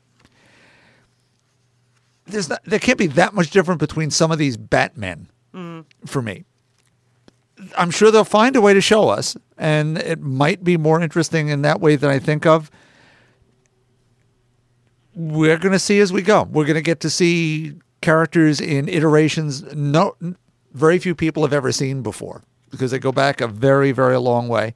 And how they all interact the, the superman in this issue our new 52 superman he seemed very angry in this issue. Now, bad things are happening but he i'm more used to the stand-up resolute guy so mm-hmm. maybe this new 52 guy won't get along so well with the clark kent of the bizarro world or, or mm-hmm. so on and so forth. I, I, I had a lot more fun going through these covers in the back and reading them than I did the comic. Sorry. But that's I mean that's totally fine. Yeah, yeah. I- you know, I I liked going through them as well and seeing what what they were bringing back. You know, one of the things I like about this, um, it's it's similar to the thing I like the one thing I like about Secret Wars as well, which is that we're gonna get to visit these titles and Yes. worlds and ideas and creators doing certain books that we wouldn't get to otherwise. And that's the one thing about both of these events that um, I like quite a bit. I like the idea of you know getting to see pre-crisis Earth two and pre-crisis Earth one and um, you know pre-New Fifty Two this and you know some of the, the, the spin-off universes and Elseworld stories being drawn in and, and getting to see how, how, how they go and and getting to revisit those places for the first time in a very very long time. Um, you know, I do agree with you. I think there are like you know, I I, I don't I don't I don't totally understand. I I mean maybe all of these have inflection points in their in, in in their stories and these issues that you know things went one way or another so you get kind of like that you know s- sliding doors type of mm-hmm. situation where you know in the you know in the countdown stuff it went this way but you know in this one it, it's before the the directional change so it's like this. You know I, I don't know. Um i also don't know um how fine they're going to get with describing what is what and what isn't. You know, are we just going to get like five Batmans in the same place, or is it going to be like, you know, I, I, I'm guessing it's going to be like, okay, so we have Stephanie Brown, Batgirl, and she's meeting, you know, Injustice, Batwoman. Yeah. Uh, what, what? I don't, I, I don't know. I, I, so I don't know who's coming in to fight Yeah, with yeah. them or whatever. Sure. I think when they originally made some of the announcements, they talked about that stuff, but I, I, I mean, obviously, I don't remember about that stuff. I am. I'm not excited, excited, Mm. but I am more interested in the convergence tie-in issues, more of them than I am any of the Marvel ones, Mm. for the most part, and less interested in the series as a whole. Mm. But I'm probably going to have to follow it to see if I want to jump back on board to some of these books, or at least wait for some more solicitations to see what the next universe is going to look like, if they even have it planned out that far. Right. Sales Figure is going to direct some of these one shots to become minis or continuing. Who knows?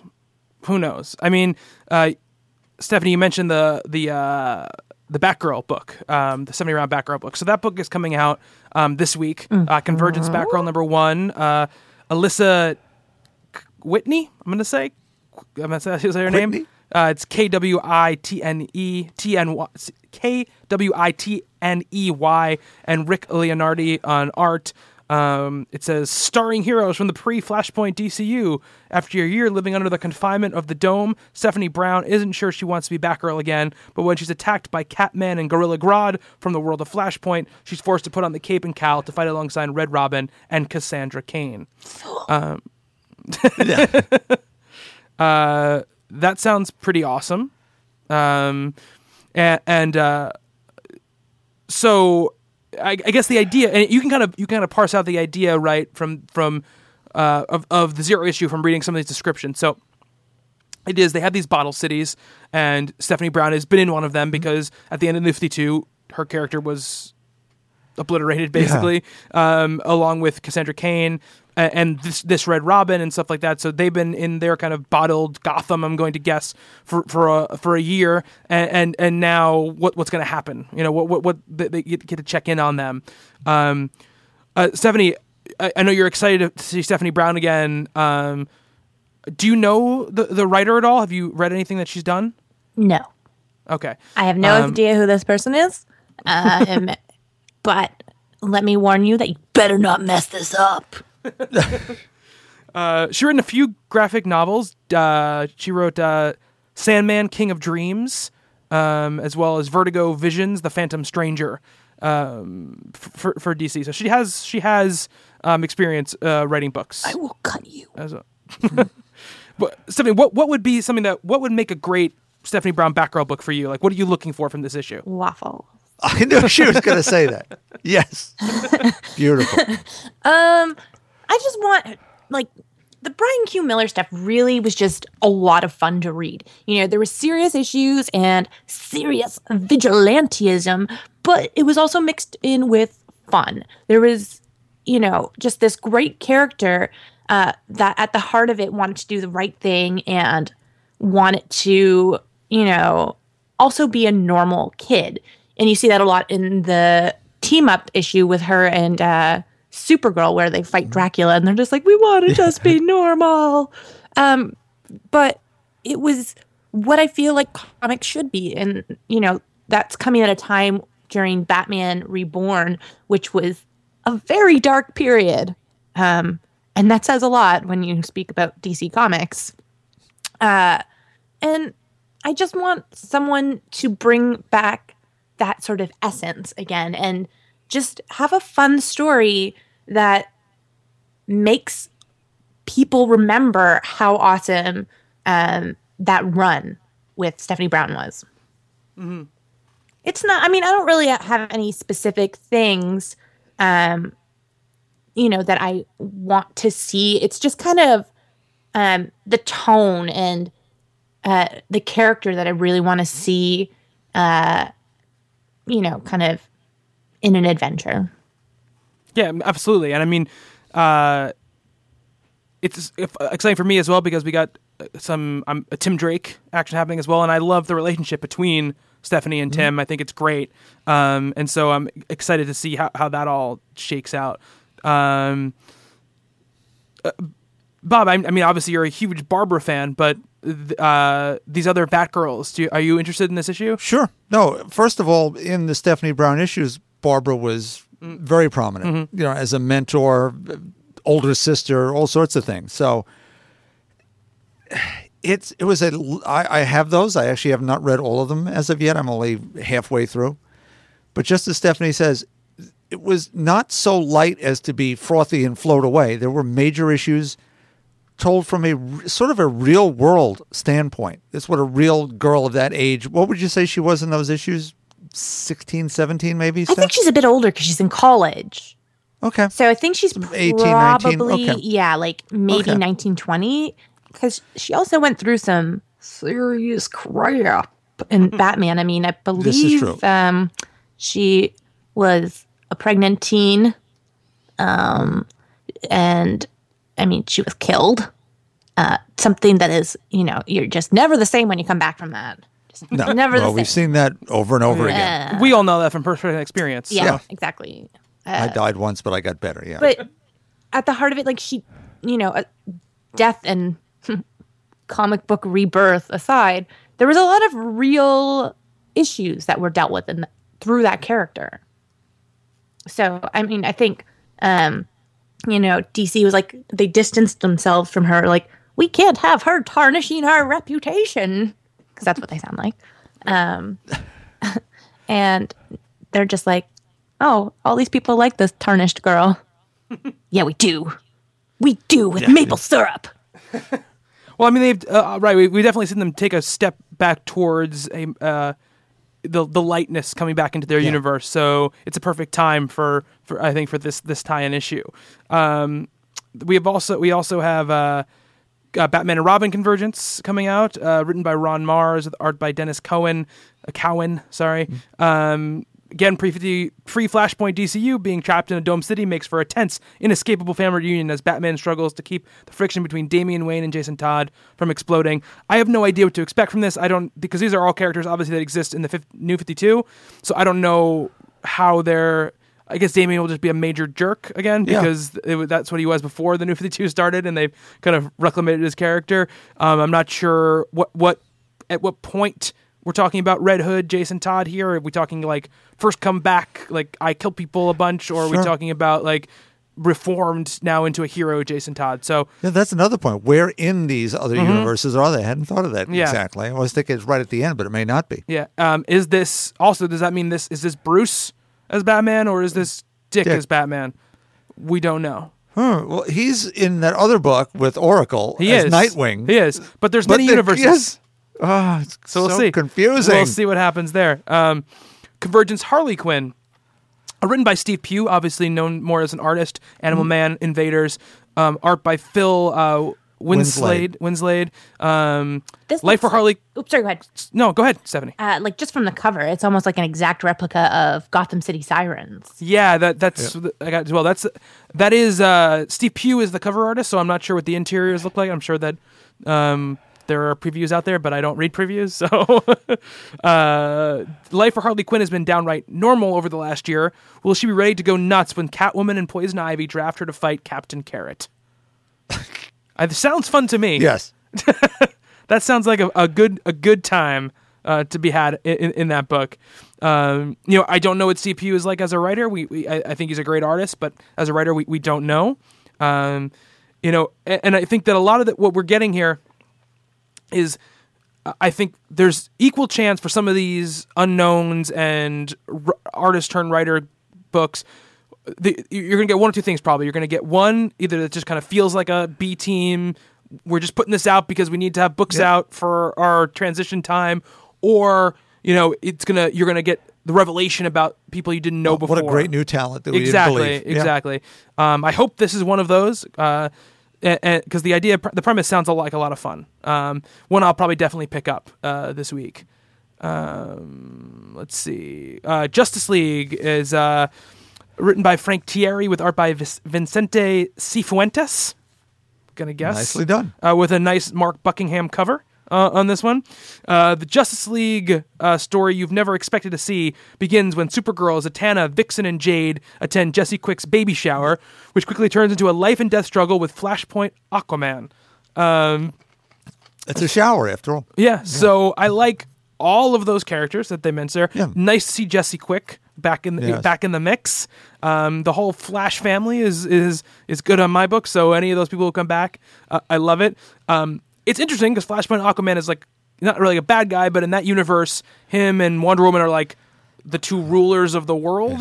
Or, or Hated that movie. I watched the movie, Well, the movie's it. horrible. Okay. The movie, the whole, but the movie is not. I like the book. I didn't like the movie nearly as much.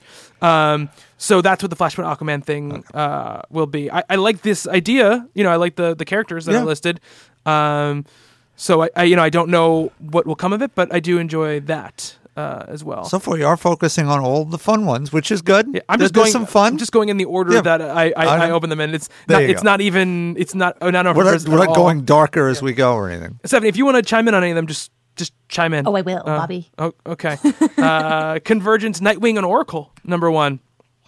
Uh, writer Oh. Gail Simone.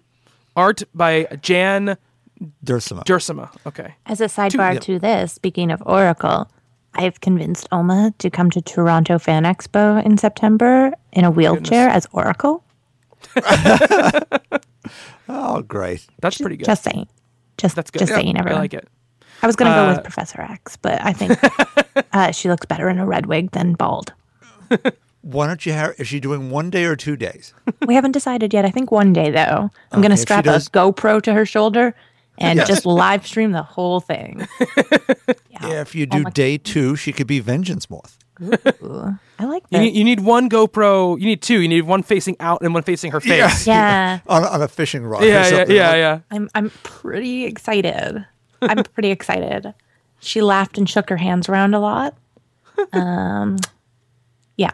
So, Oracle, the comic, Yes. written by Nightwing Gail Oracle. Simone and some other person. Uh, art seeing- by Jan Duursema. Oh, yep. Okay, that. Just as they finally been reunited, the romance between Dick Grayson and Barbara Gordon is sentenced to execution by Flashpoint Hawkman and Hawkwoman. God damn it. Yes, Damn darn those hawks. d- yeah.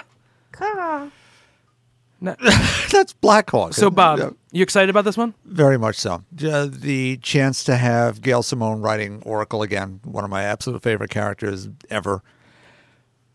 Even if it's only for two issues, I'm thrilled. And with any luck at all, it'll continue. but even if not, I have two new slices to put in the in the memory archives and so on and so forth. So g- good to go for me. Cool. Really happy. Stephanie, I'm, I'm assuming that you are excited for this one. Yes. I am. I I would have been happier if the Oracle stuff tied into the Batgirl issues.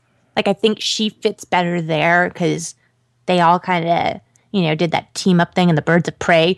But I'm also I'm I- I'm generally just stoked for this. I think it'll be a good issue. Um, and you know, Gail Simone.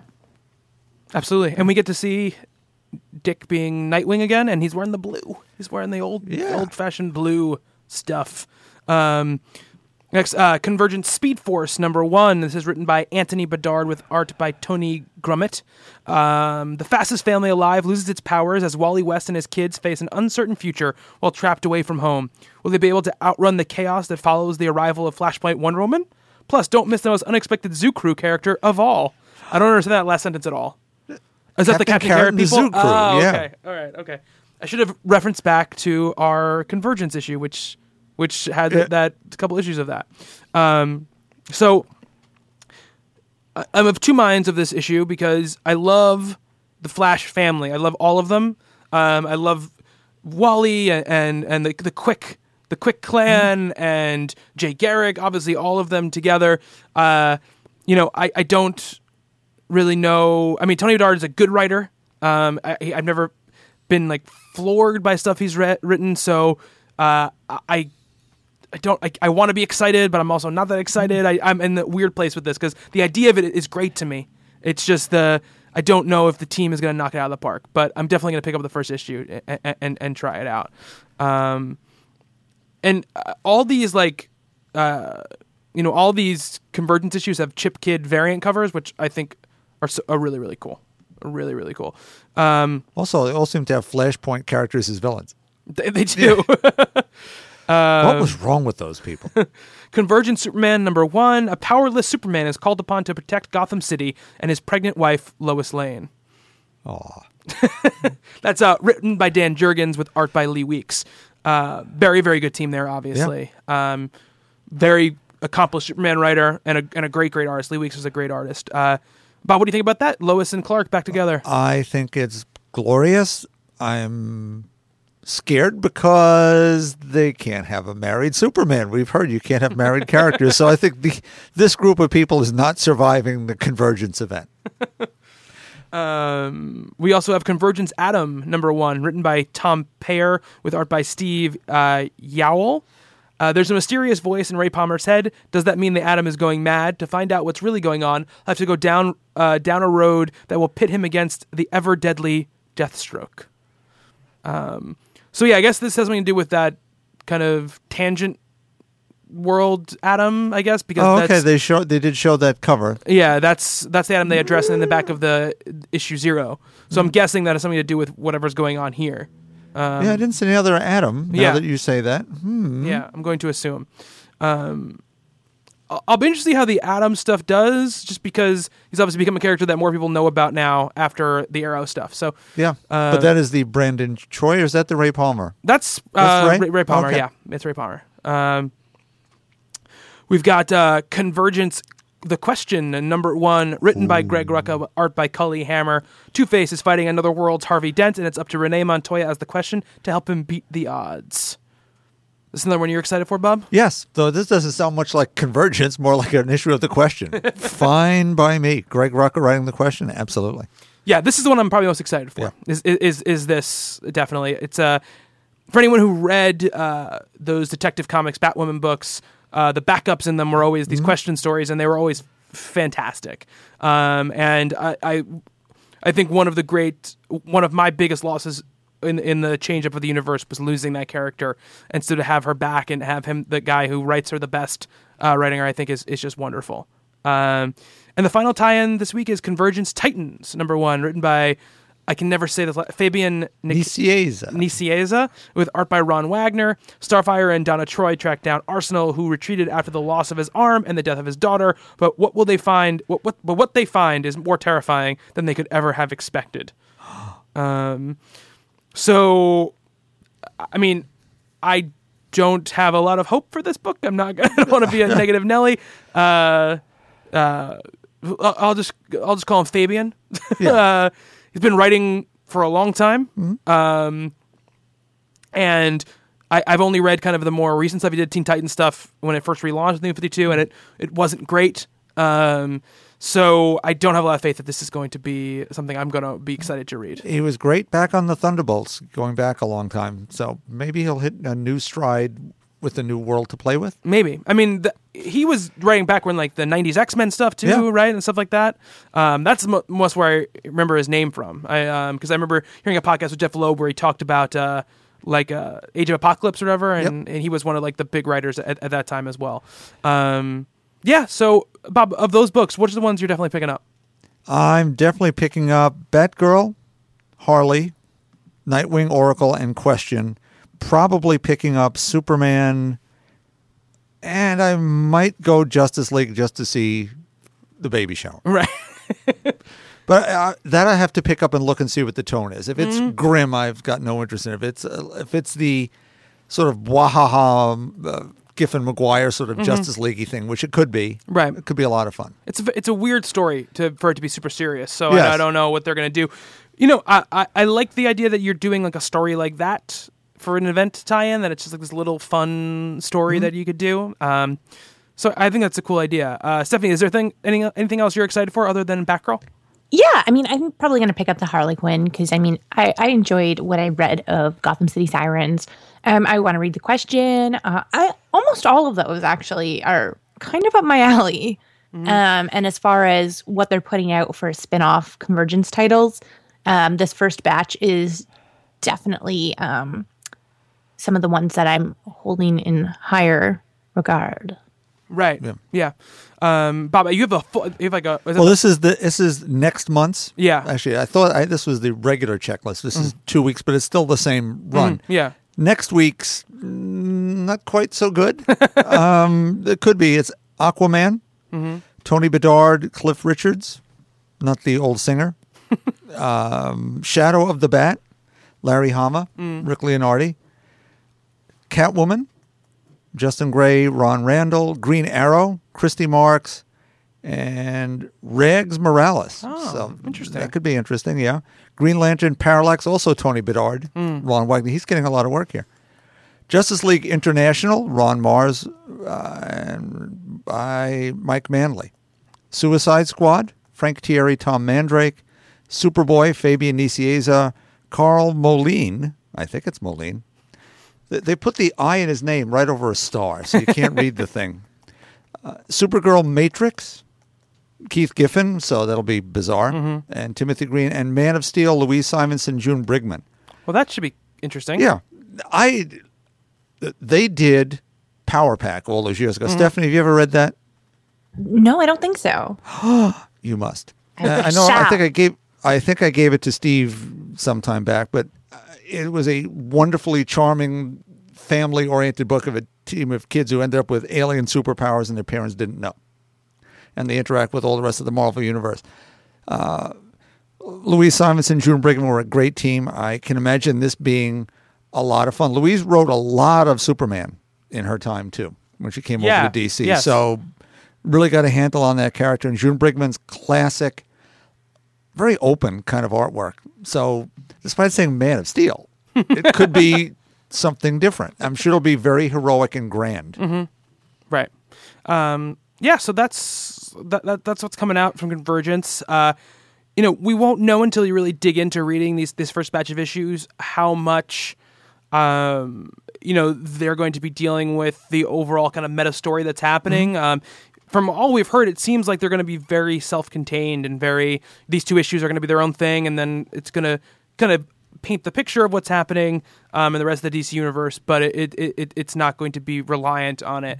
Um, and and I think that that's kind of been the general sense of all their events are usually like that. It's usually very much you know you could read these you could read the whole thing if you want to, but you can also read these other things and and ignore the other stuff. So uh, we'll have to see. But I I again like I said at the beginning, I'm excited to see if any of these are just really great little one or two issue things that are just like wow there's these are two great issues of um, you know this Yeah. thing uh, there's one of the things that came out about in flashpoint there was a batman story in, in flashpoint um, that brian azzarello wrote uh, that's really great you know it's totally elseworldy type of stuff um, but it's a really great few issues that only exists there but it's cool to be like, oh, you should read this because it's a really cool take on, on this character. So I hope we get a few of these, a few of those in, in this in this event. A lot of great creators. Yeah. And that's where you have to look at it. Yeah. A chance to revisit characters we love with creators whose work we respect. Yeah, and there seems to be creators there that, that you know, uh, Tony Bedard's been working constantly. He does the Green Lantern stuff,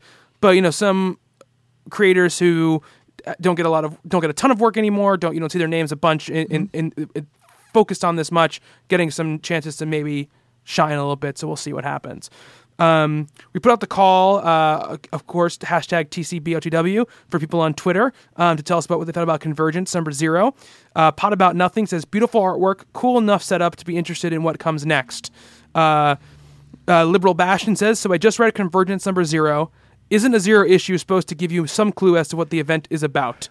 Um, The answer is yes. at uh, Flashy uh, says Convergence number zero, great artwork and, a, and cool seeing all the brainiacs. Lacked a story though. I understand it's all set up. Um, Though Brad Pinder says, other than Grayson, I don't read the new DC, so I'm a little lost with Convergence Zero. I did enjoy it. I'm going to get the event. I hope I don't have to be entrenched in the new DCU to get the most of the event, because Zero did hook me enough to grab the rest. Um, uh, we here we got at Batfon says wasn't keen on the art, bit too house style, typical shaky premise for the event, but I do think the series will be fun. Um, at uh, Angel Cake eighty three says, "Beware the city stealing amnesiac brainiac. Who am I? Steals your city. Um, I'm not fully. I may not have fully understood this comic."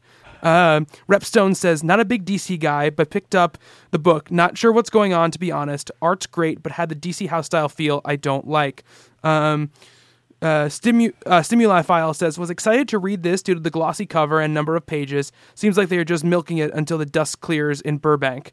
Um, uh, just Drew VG says Convergent Zero was okay. Thought they made Superman to be a little too brash and loud, but the Brainiacs looked cool. Um, that being said, seems very similar to another DC, mini DC did in numerous ways, and that was Countdown Arena. Um, uh, that he that he pointed out. Uh, Sammy Cassell says, "Sigh. Don't read DC except Batman. So Convergence confused me. Beautiful book though. Sounds a lot like Secret Wars. How the hell did they come up with the same idea at the same time? Somebody spilled the beans." Uh, it is very interesting that these two things are happening at the same time in, in, in this way. Um, I you know, sorry, Stephanie, go ahead. No, I mean, if you ever like look at trailers for movies as they come out, it's always like the similar things, like the Prestige and the Illusionist came out at the same time, yeah. and like it's always it always comes in uh like pairs. But They're- like somebody's like, that- oh, they're doing this. Let's quickly put something together. It's half-assed. I mean, I think that we can. I think you can safely say that by by how closely they're happening together, that that's not the case here. You know that they didn't. No one. I don't think either one is aping off the other because it doesn't make any sense for them to do that because it, it just it just causes confusion and costs probably one of them money to have Yeah. any sort of confusion by what's happening on, on either side of things. Um, but you're absolutely right, Stephanie. That thing where like the illusionist and the prestige, or we talk about this at Volcano and Deep Impact, Yeah. and you know, um, Ar- uh, not Volcano, Deep Impact, Volcano Dante's- and Dante's Peak, Deep Impact and Armageddon. It, there, sometimes there's just something in the water where something happens the same. It, it's amplified in the comic book world because there's only two big, huge companies that do stuff like this, so, like do big events like Yeah. this. So for them both to be doing the events at the same time is it, it's a little bit strange. Uh, yeah, I mean, but it kind of happened before, right? I mean, Crisis and Secret Secret, War, Wars going yeah. on at the same time. Yeah. they were. Thing is, this this is a typical DC sort of event. Mm-hmm. Marvel's is very much a DC event. Mm-hmm. So they definitely seem more similar this time around than their last Secret Wars. right? There is internet now. There wasn't 30 years ago. is it possible? Who's working for both companies? Who could have, you know, could have, who could have spilled the beans? I went to the one meeting and, hey guys, you know, but none of those names are working in these two series. So coincidence, or maybe one of them slipped through an incursion event from Maybe. one into the other. Maybe maybe it's happening in real life. Um, Now, what would be really amazing, I was speaking to Rob about this from over at Tor. When they did DC versus Marvel all those years ago, and there was internet, but nobody paid any attention, the books combined. There was no DC and Marvel for a couple of weeks, and there was amalgam comics where they mashed everything together. That can't happen now because the companies hate each other, or at least aren't getting along enough to do something like that. But wouldn't it be nice if it was? That out of nowhere, we were going to get, you know, Mar- Disney just bought DC. and that's why they moved them to California. and it's all going to come together and they're all going to be under one umbrella. nah. no, but that wouldn't be good. You want you want competition. G- quality comes out of competition. People trying yeah. to up each other.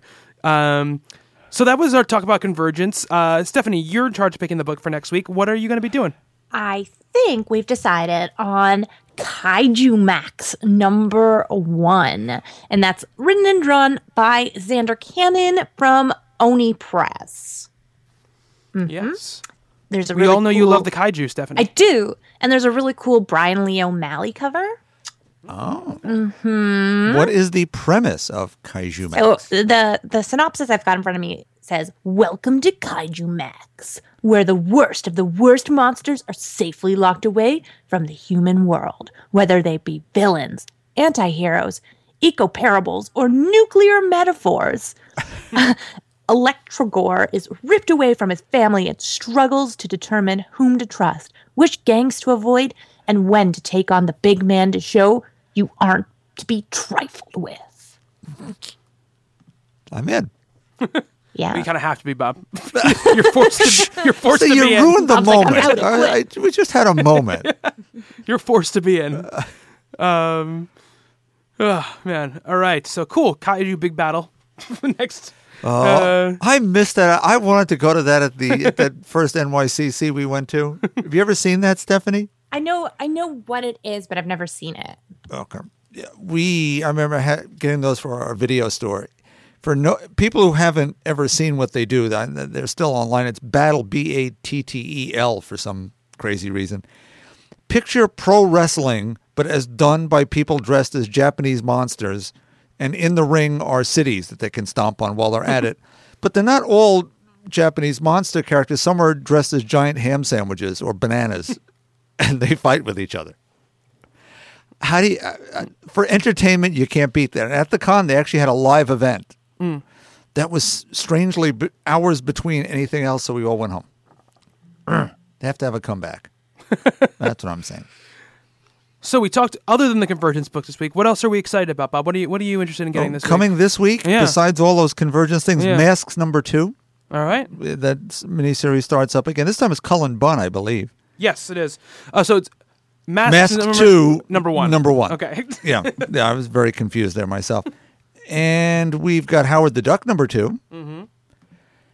And I am not sure yet, but there is a trade paperback of the first collection of Sensation. oh, okay. Now, I already have the books, but the solicits show that they're using what was a, a very a rare variant cover. It's a Phil Jimenez wraparound, and it's every Wonder Woman ever on one cover. So if that's on that book, that cover's worth fifteen bucks. that, that's it for about, just about for me. Besides all the other stuff we chatted about. Stephanie, what are you excited about this week? I'm excited for Rebels number one uh, from Dark Horse. Uh, uh, Lola XOXO Wasteland Madam number one, which is a spin off of Lola XOXO. That's a long title. I know. I know, Bobby. um, but I think I think they're doing this because this Lola XOXO series got a little bit of acclaim from Aspen Comics. So they don't want to do a spin-off without that title to tie in. So they want the fans to come over. And that is the only reason I actually noticed it. So good on you, Aspen. um, let's see. I am excited for Teen Dog number eight. Uh, Help Us Great Warrior number three. Um, let's see. What else is coming out? Wow, Dynamite has a lot of things coming out. oh, they're all just like 10,000 variant covers. Um, going the Marvel route. Um, It's very much the dynamite Right, route. they, put, yeah. they put out so many covers. Yeah, but I it's like feel like- three or four, three or four covers of like everything. I will tell you also what I'm not excited for Jupiter's Circle. Did they even finish Jupiter's Legacy? They did. They did finish it. It took a long time, but they finished it. Well, I am not excited. I think they finished it at least. I did. I remember I, I had the same reaction to like they announced it, and I like texted Rob from Tor, and I was like, "What the hell?" What is even happening?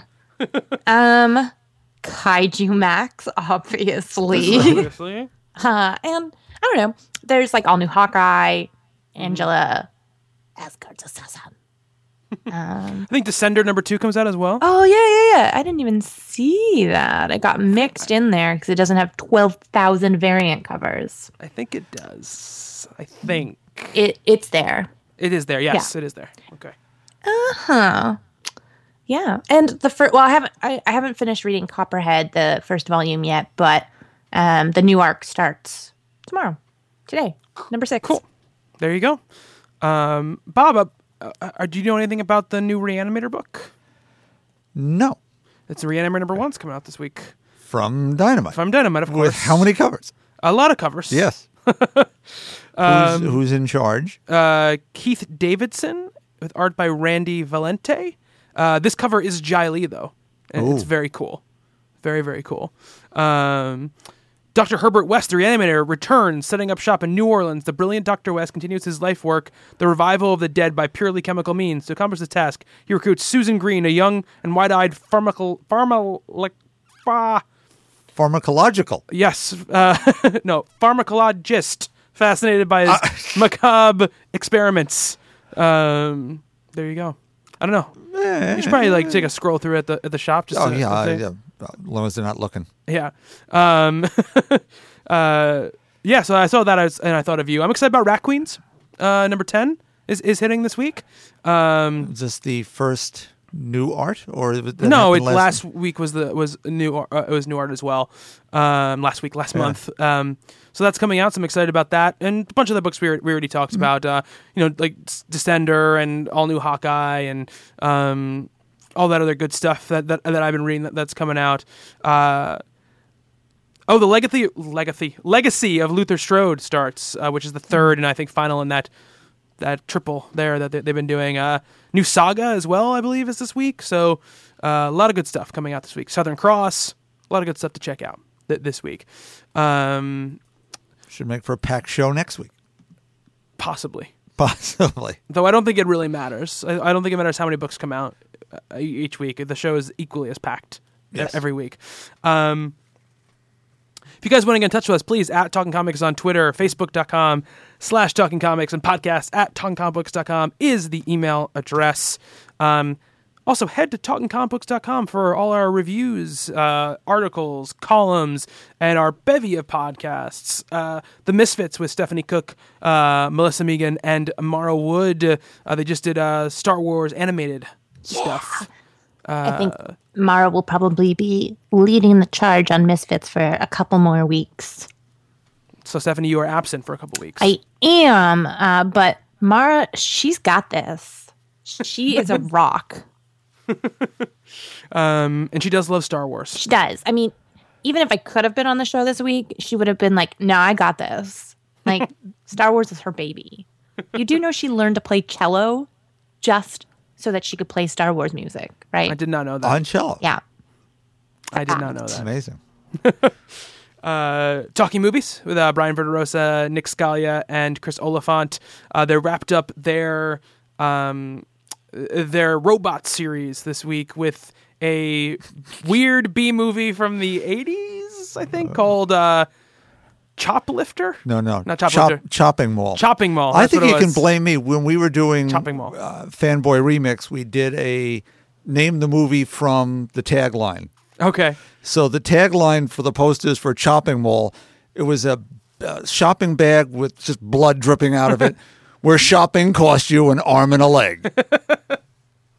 It's funny because it actually wasn't Brian who picked it; it was Chris. oh, He was he wanted to do the man with the screaming brain. That Steve Martin. no, no, no. The that Oh, uh, the Bruce Campbell. Cameron's movie. Bruce and Campbell. Brian Brian had already seen it. And he was like, "We're not doing it. It's horrible. I don't want to watch it again." And so he just like, was researching robot movies and found this random ass movie. Uh, so they're doing that one. Um, talking games, obviously. Uh, Steve Say, Justin Townsend, Rob Newmeyer, and Jackie Turner. That's every Thursday at uh, at noon. Um, that comes out. Um, talking Valiant, of course, as well, and uh, our special our special edition feed with our comics and coffee and backup stories uh, stuff as well. Um, if you want to get in touch with us personally, I'm at Bobby Shortle on Twitter. Stephanie, I'm at Hello Cookie. Bob, email address. Bob, Reyer at talkingcomicbooks.com. Bob, do you have anything to interject? Yes, There I do. go. While I gave my email address, I mentioned something a couple of weeks back.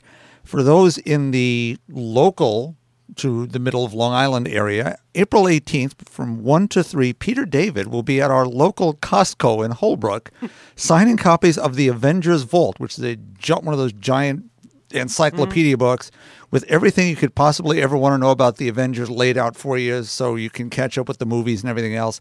Now, I know Costco is a membership kind of thing, but if you're interested in coming, you want to email me, I might just have an in that shh. All right. So maybe I'll find a way. He You may have to work. on a podcast.